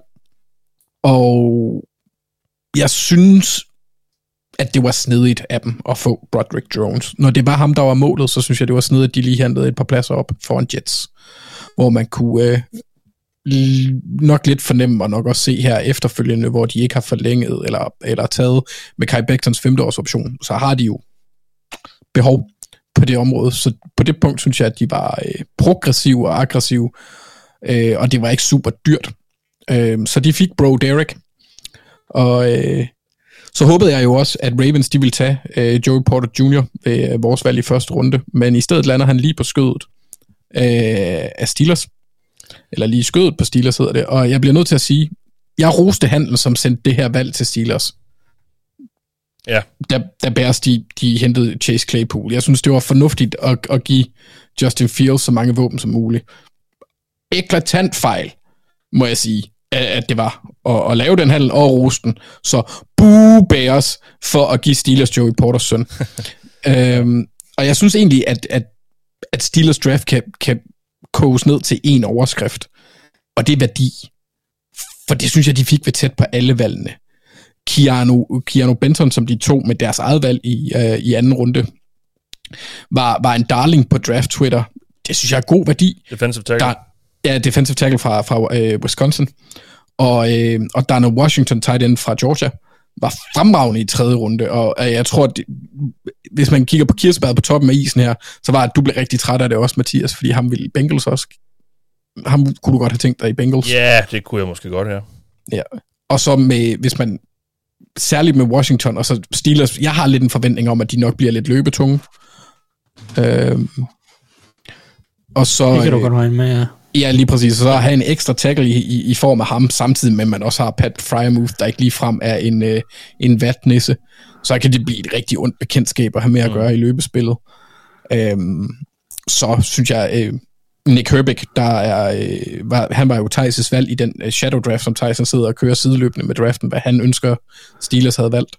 Og kan man få en bedre kado end det? det? Det tror jeg ikke, når man når derned. Og Edge, linebacker, edge. Ja, sådan lidt en øh, øh, ja, hybrid-type. Lillebror til deres øh, guard, øh, Nate. Ja. Ikke? Nat? Nate? Jamen, de elsker de der familiebånd. Nate. Ja, det er næsten uhyggeligt. Ja. Øhm, og så vil jeg også sige, at, at altså, Corey Trice er, er også et fremragende valg, for han er den direkte årsag til, at jeg har bidraget en lille bitte smule til draftbeats indhold. Øh, Cornerback, der blev taget i syvende runde. lige præcis. Og, det der er jo, var altså, noget, der var der er noget skadesbekymringer. Ja, jeg vil også sige, når man kommer derned, så, altså, så må jeg sige, at min analyse, det handler om hans navn, fordi det minder mig om en rapper fra start nullerne, der hedder Obi Trice.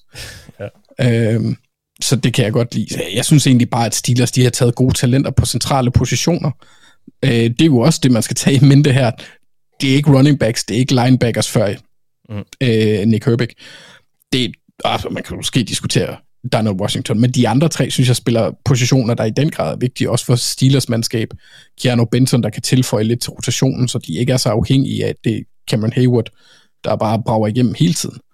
Øhm, så jeg synes virkelig, at, øh, at, at de har taget gode valg med god værdi på positioner, der kan rykke dem en del. Og særlig uh, Joey Porter kan vise sig at være rigtig vigtig, fordi Steelers, de har jo nærmest signet Vikings secondary den her offseason. Og det er sjældent godt.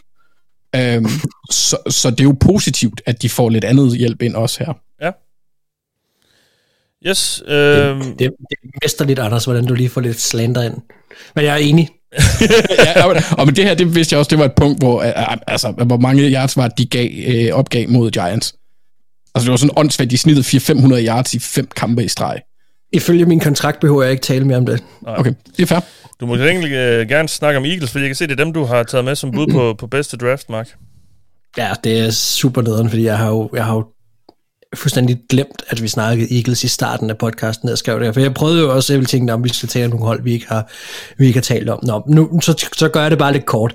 Altså, fordi det, det, det, jeg synes, der var super fedt ved det, Eagles gjorde, øh, det var, at, at, at de kommer lige fra en Super Bowl, hvor de igen igen havde et hold, som, som de har hvad kan man sige, haft, eller som har, har vist stor styrke i den her dybde på begge sider af linjen.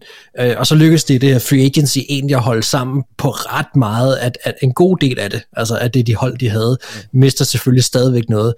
Og det henter de så bare ind i draften nu, synes jeg, på fornemmeste måde. Vi har allerede været igennem øh, de potentielle, hvad kan man sige, øh, problemer, der kan være ved det, men også upsiden. Og, og, og øh, jeg synes jo, at, at de spillere er landet et voldsomt godt sted i forhold til, at, at, at den organisation er så velsmurt, som den er, og der er nogle mentorer øh, i det her rum, som, som jeg tænker at er nærmest det bedste sted, nogle af de her spillere kunne lande.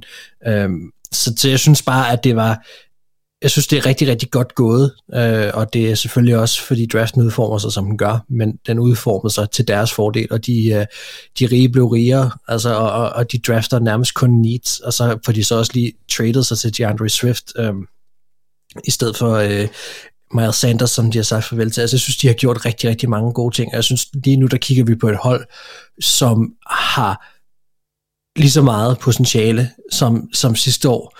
Øh, og, og, og Harry Roseman, synes jeg, er ved at bygge et hold lige nu, hvor han forsøger at sikre fremtiden på en, ja, måske en lidt risikabel måde, men til gengæld, hvis det lykkes, så har de, kan han fortsætte den her kontinuerlige udskiftning af, af det, som har bygget det her Eagles hold, som er, at der er nogen, der står klar til at overtage på de her vigtige positioner på linjerne.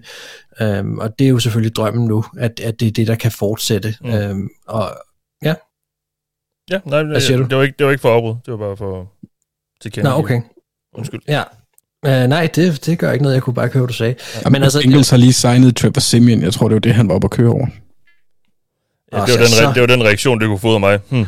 Så, så kan du godt sætte dig ned igen. Ja. Øh, ej, det, det, der, er jo, der, er jo, der er jo noget tid til, at vi ser det reelle billede af det her, men jeg synes, der er lagt nogle enormt spændende scener. Nu har jeg allerede sagt øh, tidligere også, at jeg har lidt respekt for nogle af dem, som, som tager de her lidt aggressive valg, som, hvor jeg i hvert fald kan stå, synes, man kan stå inden for, for værdien i de spillere, og, øh, eller i positionerne, og, øh, og, og der er en, en, en reel upside. Det er ikke bare ren gambling.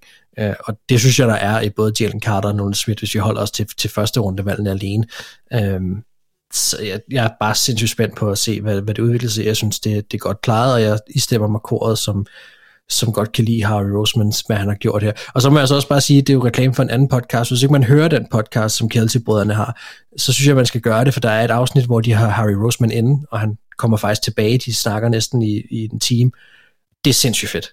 Altså, det synes jeg i hvert fald, fordi du får et, et ret unikt indblik i, øh, i en GM's arbejde, og han er sindssygt ærlig hele vejen igennem, øh, igennem det interview, og også over for Kelsey selv, og hvordan processen omkring, at han blev draftet, og Jason Kelsey fortæller sådan set også, hvordan han har været med ind over draften, og sidst, altså omkring blandt andet valget af Cam Jørgen, var en, øh, en spiller, som Kelsey godt kunne tænke sig at komme ind og så videre. Så der er rigtig meget godt at hente der, hvis ikke man har hørt det. Ja. Det var bare lidt reklame udenfor. Yes. Lad os øh, skifte øh, humør. Han har sagt, at jeg har spurgt, hvem der havde en skuffende draft, og Thijs, du har taget Falcons med. Jeg, jeg gider ikke engang spørge, hvorfor. Nej, det, det, det Mark han nævnte det i starten. Ja. Det var, vi, vi nåede egentlig at komme rundt om det. Uh, jeg har tænkt lidt over, hvad, ja, for mit vedkommende så Cowboys, hvis vi skal nævne et andet hold. Er der nogen ja, af jer andre, okay. der har taget dem? Nej, det er der ikke. Det, den får mig ikke helt op at ringe, den draft, de har haft. Det, det gør den ikke. En, en nose tackle i første runde, fair. Jeg kan godt lide uh, Mason Smith, men, men hvad er potentialet for en defense maker? Så tager de en tight end i anden runde, som er 25 år gammel og ikke rigtig har vist så meget som receiver, er forholdsvis upoleret som receiver stadigvæk på nuværende tidspunkt. Luke Schoonmaker. Øh, ja, Schoonmaker. Så, så igen, hvad... Ja, jeg er lidt i tvivl med ham også. Hvad, hvor meget de får med ham. Øh, det var det Marvian Overshawn i tredje runde. Øh, kæmpe projekt på linebacker. Spændende, men kæmpe projekt. Uh, William i Feogo i fjerde runde. Ikke en mand, jeg stoler super meget på. De har også tænkt sig at omskole ham. Uh, så jeg er sådan lidt... Det, det vil ikke chokere mig, hvis vi om to-tre år sad og kiggede på, at de, de fire første valg, hvor det er der, de skal sådan få noget ud af det, at det så er valg, hvor man sidder og tænker, ah, okay, det har godt nok været lidt, uh, lidt, lidt meget fyldt. Det, ja. det er lidt den fornemmelse, jeg sidder tilbage med. De får til gengæld... Så jeg var, ikke, jeg var ikke vildt pjattet med Cowboys draft. Nej, de får til gengæld vores uh, short king, Deuce Vaughn, på running Ja, det, det er rigtigt, og det er herligt, og jeg håber, at han bliver en kæmpe succes. Ja. Det, det kunne være mega sjovt, og jeg kan også godt lide, at Sam Richards, de vælger, så det er ikke, det er ikke lort og lavkage i det hele, men øhm, de, de fire første valg, som er der, du skal tjene pengene, der, der synes jeg, der, der kunne de godt have valgt nogle, nogle bedre spillere, umiddelbart. Eller i hvert fald, i hvert fald nogle spillere, jeg blev mere begejstret for. Deuce Vaughn, hvis far er scout for Cowboys og vidste, og var ham, der ringede uh, Søn Sønneke op for at fortælle, da han skulle draftes. Uh, og det er noget med, at, at når de snakker om, om Deuce Vaughn op til draften, så gik, så gik uh, Ja, han gik ud af lokalet. Så gik han ud af lokalet, ja. Fordi det og så fik han lov til at ringe ham op, da de havde taget valget. Ja, det var, det var faktisk en, uh, en meget fin uh, lille video der. Ej, uh, hvis man ikke bliver lidt våd i, ja. i øjnene, så er det svært. Det, det, det er sgu smukt. Ja, det er det. Den, uh, den har jeg, de fleste af jer nok også set efterhånden. Uh, Anders, uh, et bud på en uh, skuffende draft? Ja, og, og jeg synes egentlig, det er bare lidt svært, øhm, som Mark også går ind og sige, men, men, men Saints er jeg ikke ja. sådan helt op at køre over. Øhm, man kan starte med, hvis man, man kigger på de to første valg, og så lige øh, husker lidt på Thijs' reaktion på begge to, Brian Brassi og Isaiah Foskey. Øh, så var de begge to taget lidt højere end, end forventet. Thijs han har givet dem fire i hans live block karakter Øhm, det var ikke, det var ikke det var ikke voldsomt godt. Nu er det ikke, fordi jeg skulle ud og slå Saints med en hammer eller noget. Det er ikke så forfærdeligt. De her spillere kan godt lykkes. Og Brian Brissy har jo... Altså, han har været igennem rigtig meget, som også kan påvirke øh, hans manglende præstationer. Kan, altså de manglende præstationer, der kan være mange begrundelser for, hvorfor det er sket. Blandt andet det, at han mistede sin lille søster. Det, det, det har en effekt på folk. Sjovt nok. Øh, og det kan også have haft en afgørende effekt på, at han ikke har kunne leve op til det potentiale, han havde, da han kom ind i college. Så der er jo muligheder, der er begrundelser, man kan, eller ting, man kan kigge på, der siger, okay, han kan godt blive en succes, på grund af det, det, det atletiske potentiale, han har. Men det er stadigvæk, jeg vil ikke, ja, jeg vil ikke, jeg, jeg synes, det var måske lige en kende højt. Øhm, og så er det jo måske også, fordi jeg ser Saints være sådan lidt en, en, en, en magespiller i det her. Men ja, altså, de tager, de tager en, en, en running back i tredje runde, og det er jo egentlig fint nok. Man forventer, at Kamara han bliver, øh, han bliver suspenderet på grund af den øh, sag, han har kørende i Vegas. Øhm, mm ja. Og så, og så er det, så er det øh, late round picks. Jeg kan egentlig godt lide valget af A.T. Perry. Øhm, meget, meget sent. Han blev valgt med valg 195. Øh, det synes jeg er et godt tidspunkt at tage ham, og Saints har jo tidligere produceret wide receivers, øh, som de har taget. Øh, ja, sent, jeg skulle lige sige, har, får vi sådan lidt Marcus Colston-vibes? Jamen, nu har jeg ikke set, jeg ved, at han er et fysisk, øh, ja. fysisk en af de større wide receivers, øh, der er, men jeg ved ikke, hvad hans profil er som sådan. Øhm, men, men altså, det er jo igen, når man kigger på historien, så kan man jo ikke gøre andet end lige at, at tænke lidt, det er selvfølgelig en helt anden trænerstab, det er ikke Sean Payton. Han, han er umiddelbart øh, mere atletisk, end Marcus Colston var.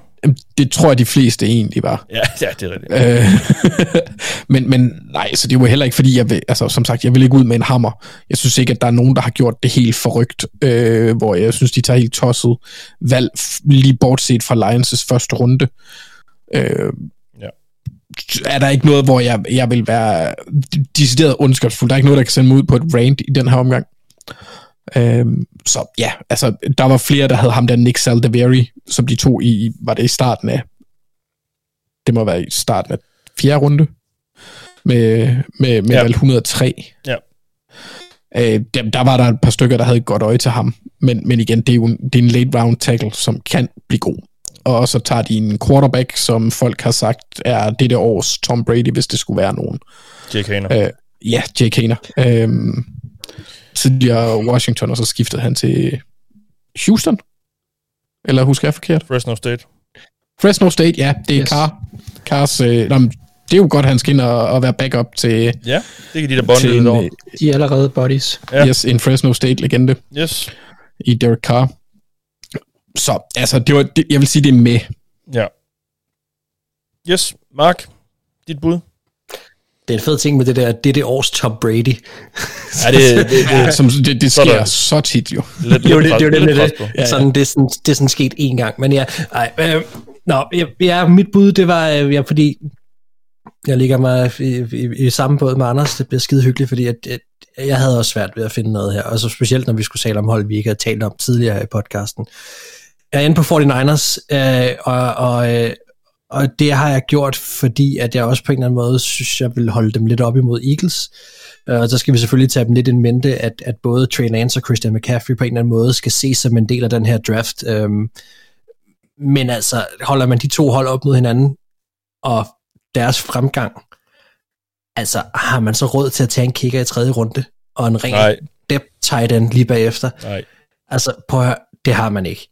Og, og, og øh, nej, ja, og, og på, fint nok, Brown, deres første valg, safety, det er et fint valg. Altså han kan blive en ny Jimmy Ward, fair nok.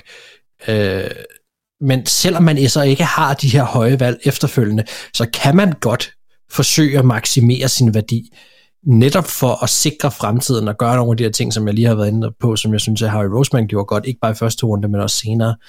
Øh, og så kan man i det mindste forsøge at skyde på nogle positioner, som man ved har en god værdi, fordi tænk, hvis man rammer en upoleret diamant her, så står man lige pludselig med, med de her spillere, som har været med til at løfte hold på sigt.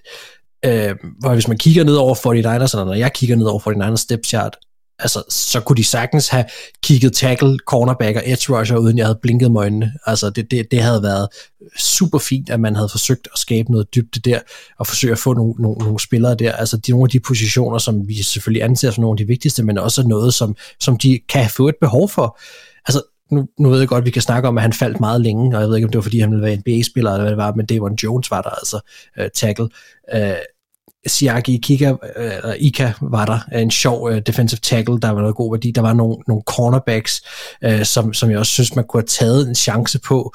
Uh, nu skal jeg selvfølgelig ikke kunne sige, hvad Kelly Ringo laver uden for banen, og han, men altså om dernede, hvor han blev taget, også jeg havde, jeg havde sagtens kunne se dem tage et, et, et, et, et, hvad hedder det, et valg, eller tage et chance på ham, frem for en kicker, eller en tight end, som de ikke kommer til at bruge til noget særligt. Alt andet end en kicker. Alt andet ja, jamen, end det, en kicker i det, tredje det, det, det, ja, det er det, jeg mener. Altså, ja. jeg synes bare, vi, vi er ude i et hold, som, som selvfølgelig til en vis grad kan rigtig meget, og har, har råd til jeg ved sgu ikke, om jeg vil sige, at de har råd til luksuspik, fordi så, så komplette synes jeg heller ikke, de er, men de er i hvert fald, de, de er i hvert fald slet ikke komplette nok til at gøre det, de har gjort øh, i den her draft. Og, og der var masser af andet, man kunne have gjort, uden at det vil se så mærkeligt ud, som det gør lige nu. Så altså, det er jo virkelig deres prioritering. Jeg må bare sige, at, at, at det er, jeg forstår det virkelig ikke, og, og derfor har jeg valgt dem som en af de hold, som, som har haft en skuffende draft. Ja. Og jeg tror helt ærligt også, at, at de fleste 49ers fans må sidde med en mærkelig smag i munden, altså fordi deres hold skal på en eller anden måde nok blive konkurrencedygtige igen, hvis de kan få quarterback til at fungere. På en eller anden måde, at de bare nogen, der kan slå ned. Men, men hvad, hvad, hvad gør man med fremtiden med det her hold? Altså ikke fordi, at, at stenene skulle have været lagt i den her draft, men man, man ligger altså også noget, noget fundament i nogle sådan middelmåde solide spillere, som er dem, man henter her fra tredje runde derned ned også. Og jeg forstår bare ikke, hvad deres prioritering, det må jeg bare sige. Nej, helt enig. Jamen, øh, det var godt, vi fik dem med, synes jeg. De øh, fortjente at blive nævnt her. Lad os lige slutte af med at høre, hvad I tænker om det, jeres egen hold har gjort. Øh, jeg har som sagt snakket for Bengals. Øh, Thijs, din Steelers. Nu fik de ros af Anders. Ja, det er svært at være utilfreds. Øhm, det, det, de, de fem første valg, øh, undskyld, de fire første valg, Steelers tager, er, er spillere, som alle sammen er i min... Øh, nej, de fem første valg, undskyld, er i min top 75 på mit eget board. Ja. Øh, man kan altid pege den ene og den anden vej, og jeg foretrækker Javon Dexter over Keanu Benton, og, og jeg elskede Christian Gonzalez, og hvad ved jeg. Men de havde ikke fået en tackle, øh, hvis ikke de tog en der. Øh, altså en af top tackle, så det ville Nej. de gerne, og det er også fair. Det kan jeg også godt forstå, Dan Moore, øh, det kan sagtens forbedres.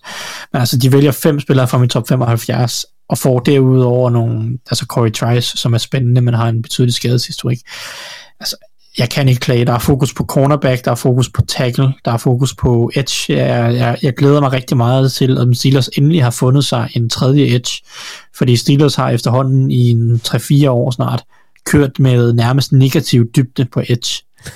Øh, nej, men altså, du ved, på det tidspunkt, at TJ Watt eller Alex Highsmith eller før ham, Bud Dupree blev skadet, så har det nærmest været sådan, jamen, så kunne vi lige så godt spille med 10 mand, ikke? Altså, det, det er nærmest det samme. Så det, Ja. det, det, jeg håber lidt, at Nick Herbig kan blive den der øh, rot- rotations-edge, som de har manglet i mange år. Ja. Så jeg, jeg, jeg kan ikke være utilfreds. Det er svært at... Altså, man kan ikke forvente andet, andet eller bedre. Det er, det er en god draft overordnet set.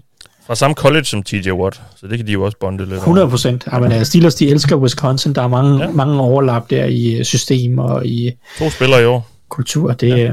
Jeg to spillere i år, og Ja. også for et par år siden tog de også en, en defensiv linjemand fra Wisconsin, der hedder Isaiah Loudermilk. Ja. Så.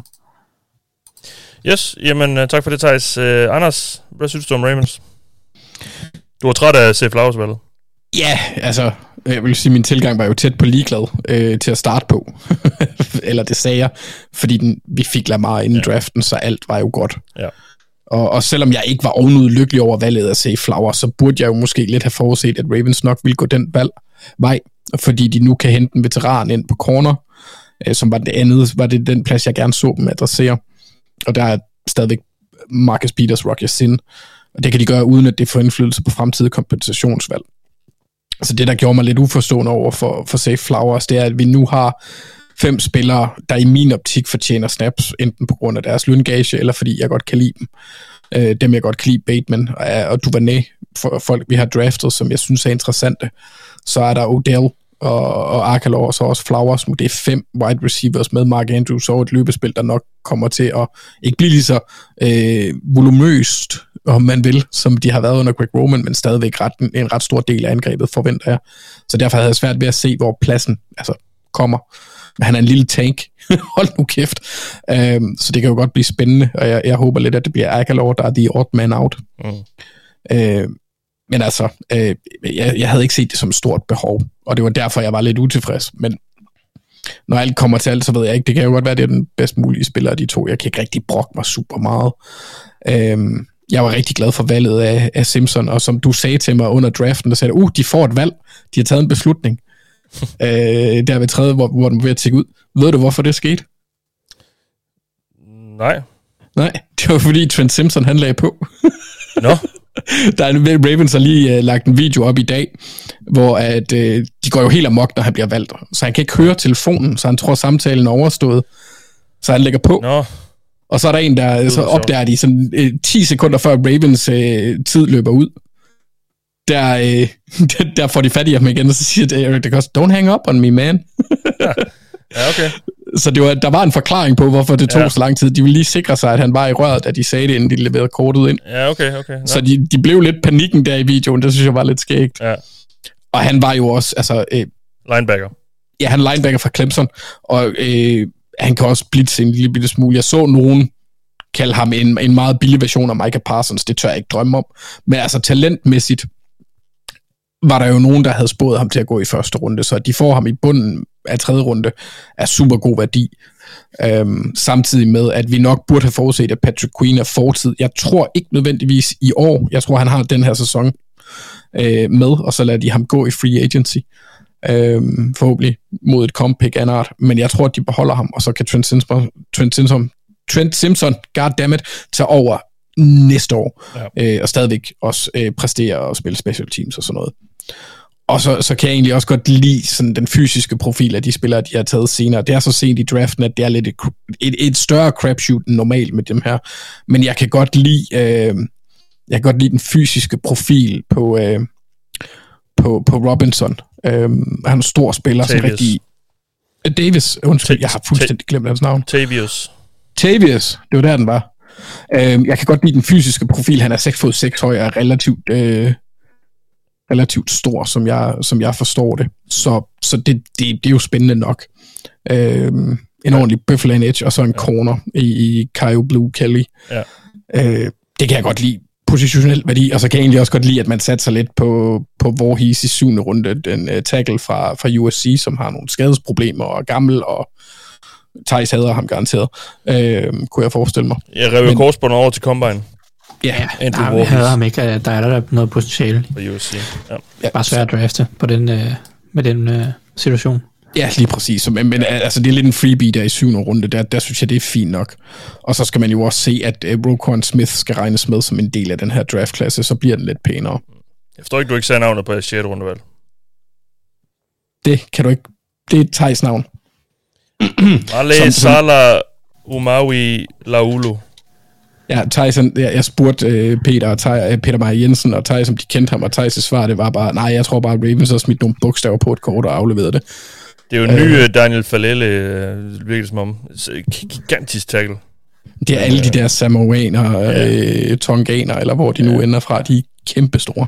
Nå, lad os lige øh, høre fra dig, Mark, angående Vikings.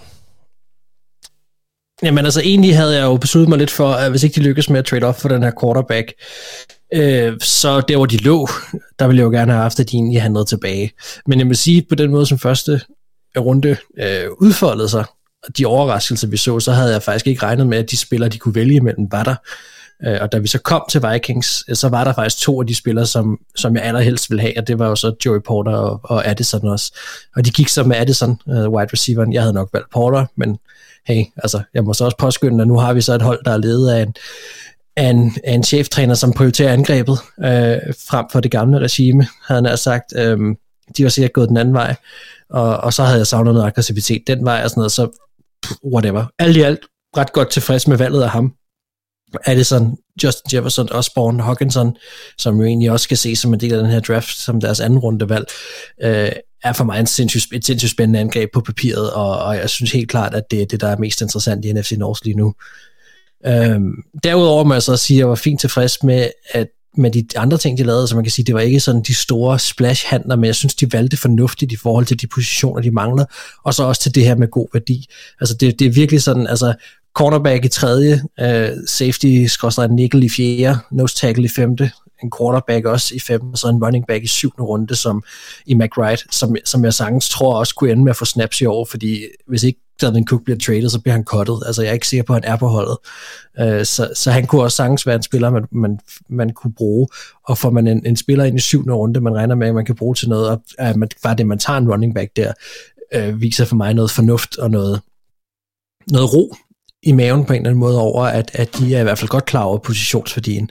Uh, jeg skal være ærlig at sige, at Blackman og, og Ward, som var de to cornerbacks, jeg snakkede om, Øh, de var ikke nogen, der var særlig meget på min radar inden draften, øh, men som jeg kan forstå, så har de sådan en meget aggressiv tilgang til forsvaret, som øh, i hvert fald for, for, for Blackmon kan koste nogle penalties, øh, så vidt jeg har set, men og det er selvfølgelig også et problem, hvis, hvis det er noget, han trækker ind, og, og ikke er noget, der kan ryddes op i. Men på den anden side, så må jeg så sige, at vi har et, et, et forsvar, som sidste år nærmest var altså, tandøst opgivende og decideret pinligt at se på. Så hvis man har heddet nogle spillere ind, som har en mere aggressiv tilgang og mere, øh, hvad kan man sige, en, er mere nogle vivlvinde øh, i det her Brian Flores forsvar, så, så vejer det nogle nye tider, som jeg er interesseret i at se. Altså, jeg, vil hellere, jeg vil hellere have sådan nogle spillere ind, end jeg vil have det sidste år, hvor der bare står nogle ugidelige øh, spillere og, og kaster armene i vejret, uden egentlig at forsøge at gøre noget rigtigt.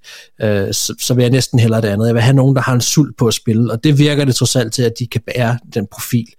Øh, og så må jeg så også lige sige til allersidst, øh, det er jo også fordi både Vikings Twitter, men, men andre har nærmest været ved at falde på halen over de undraftede spillere, de har hentet ind, øh, som jeg, det ligger lige i halen af det her. Og der er jo blandt andet en linebacker i, i Ivan Pace Jr., som godt kunne lyde til at være lidt af et stil. Øh, jeg er sindssygt spændende på at se ham i den her off-season, øh, om han er en, fordi han er, det er en position, som, som Vikings, man sagtens kan konkurrere om, og sagtens kan komme på holdet, hvis det er.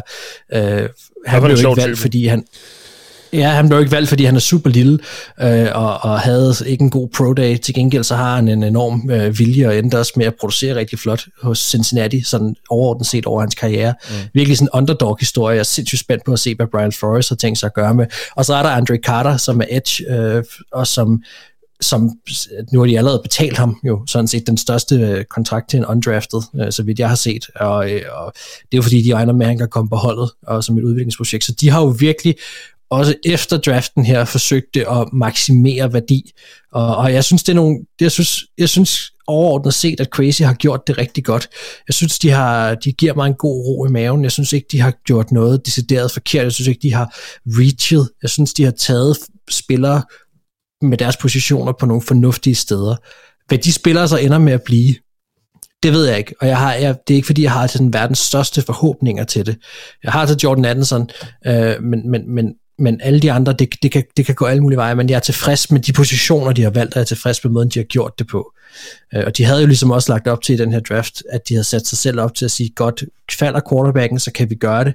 Hvis ikke, så kan vi sagtens have Kirk Cousins et år mere, og så gøre det næste år. Så, så, så deres plan er holdt indtil videre, og jeg er sådan, jeg er egentlig ret tilfreds, det må jeg sige. Skulle de have haft yes. topkvarter, så skulle de jo have, have fået fat i, i, i den her quarterback, men, men hey, sådan fald, så faldt bordet bare ikke ud. Altså.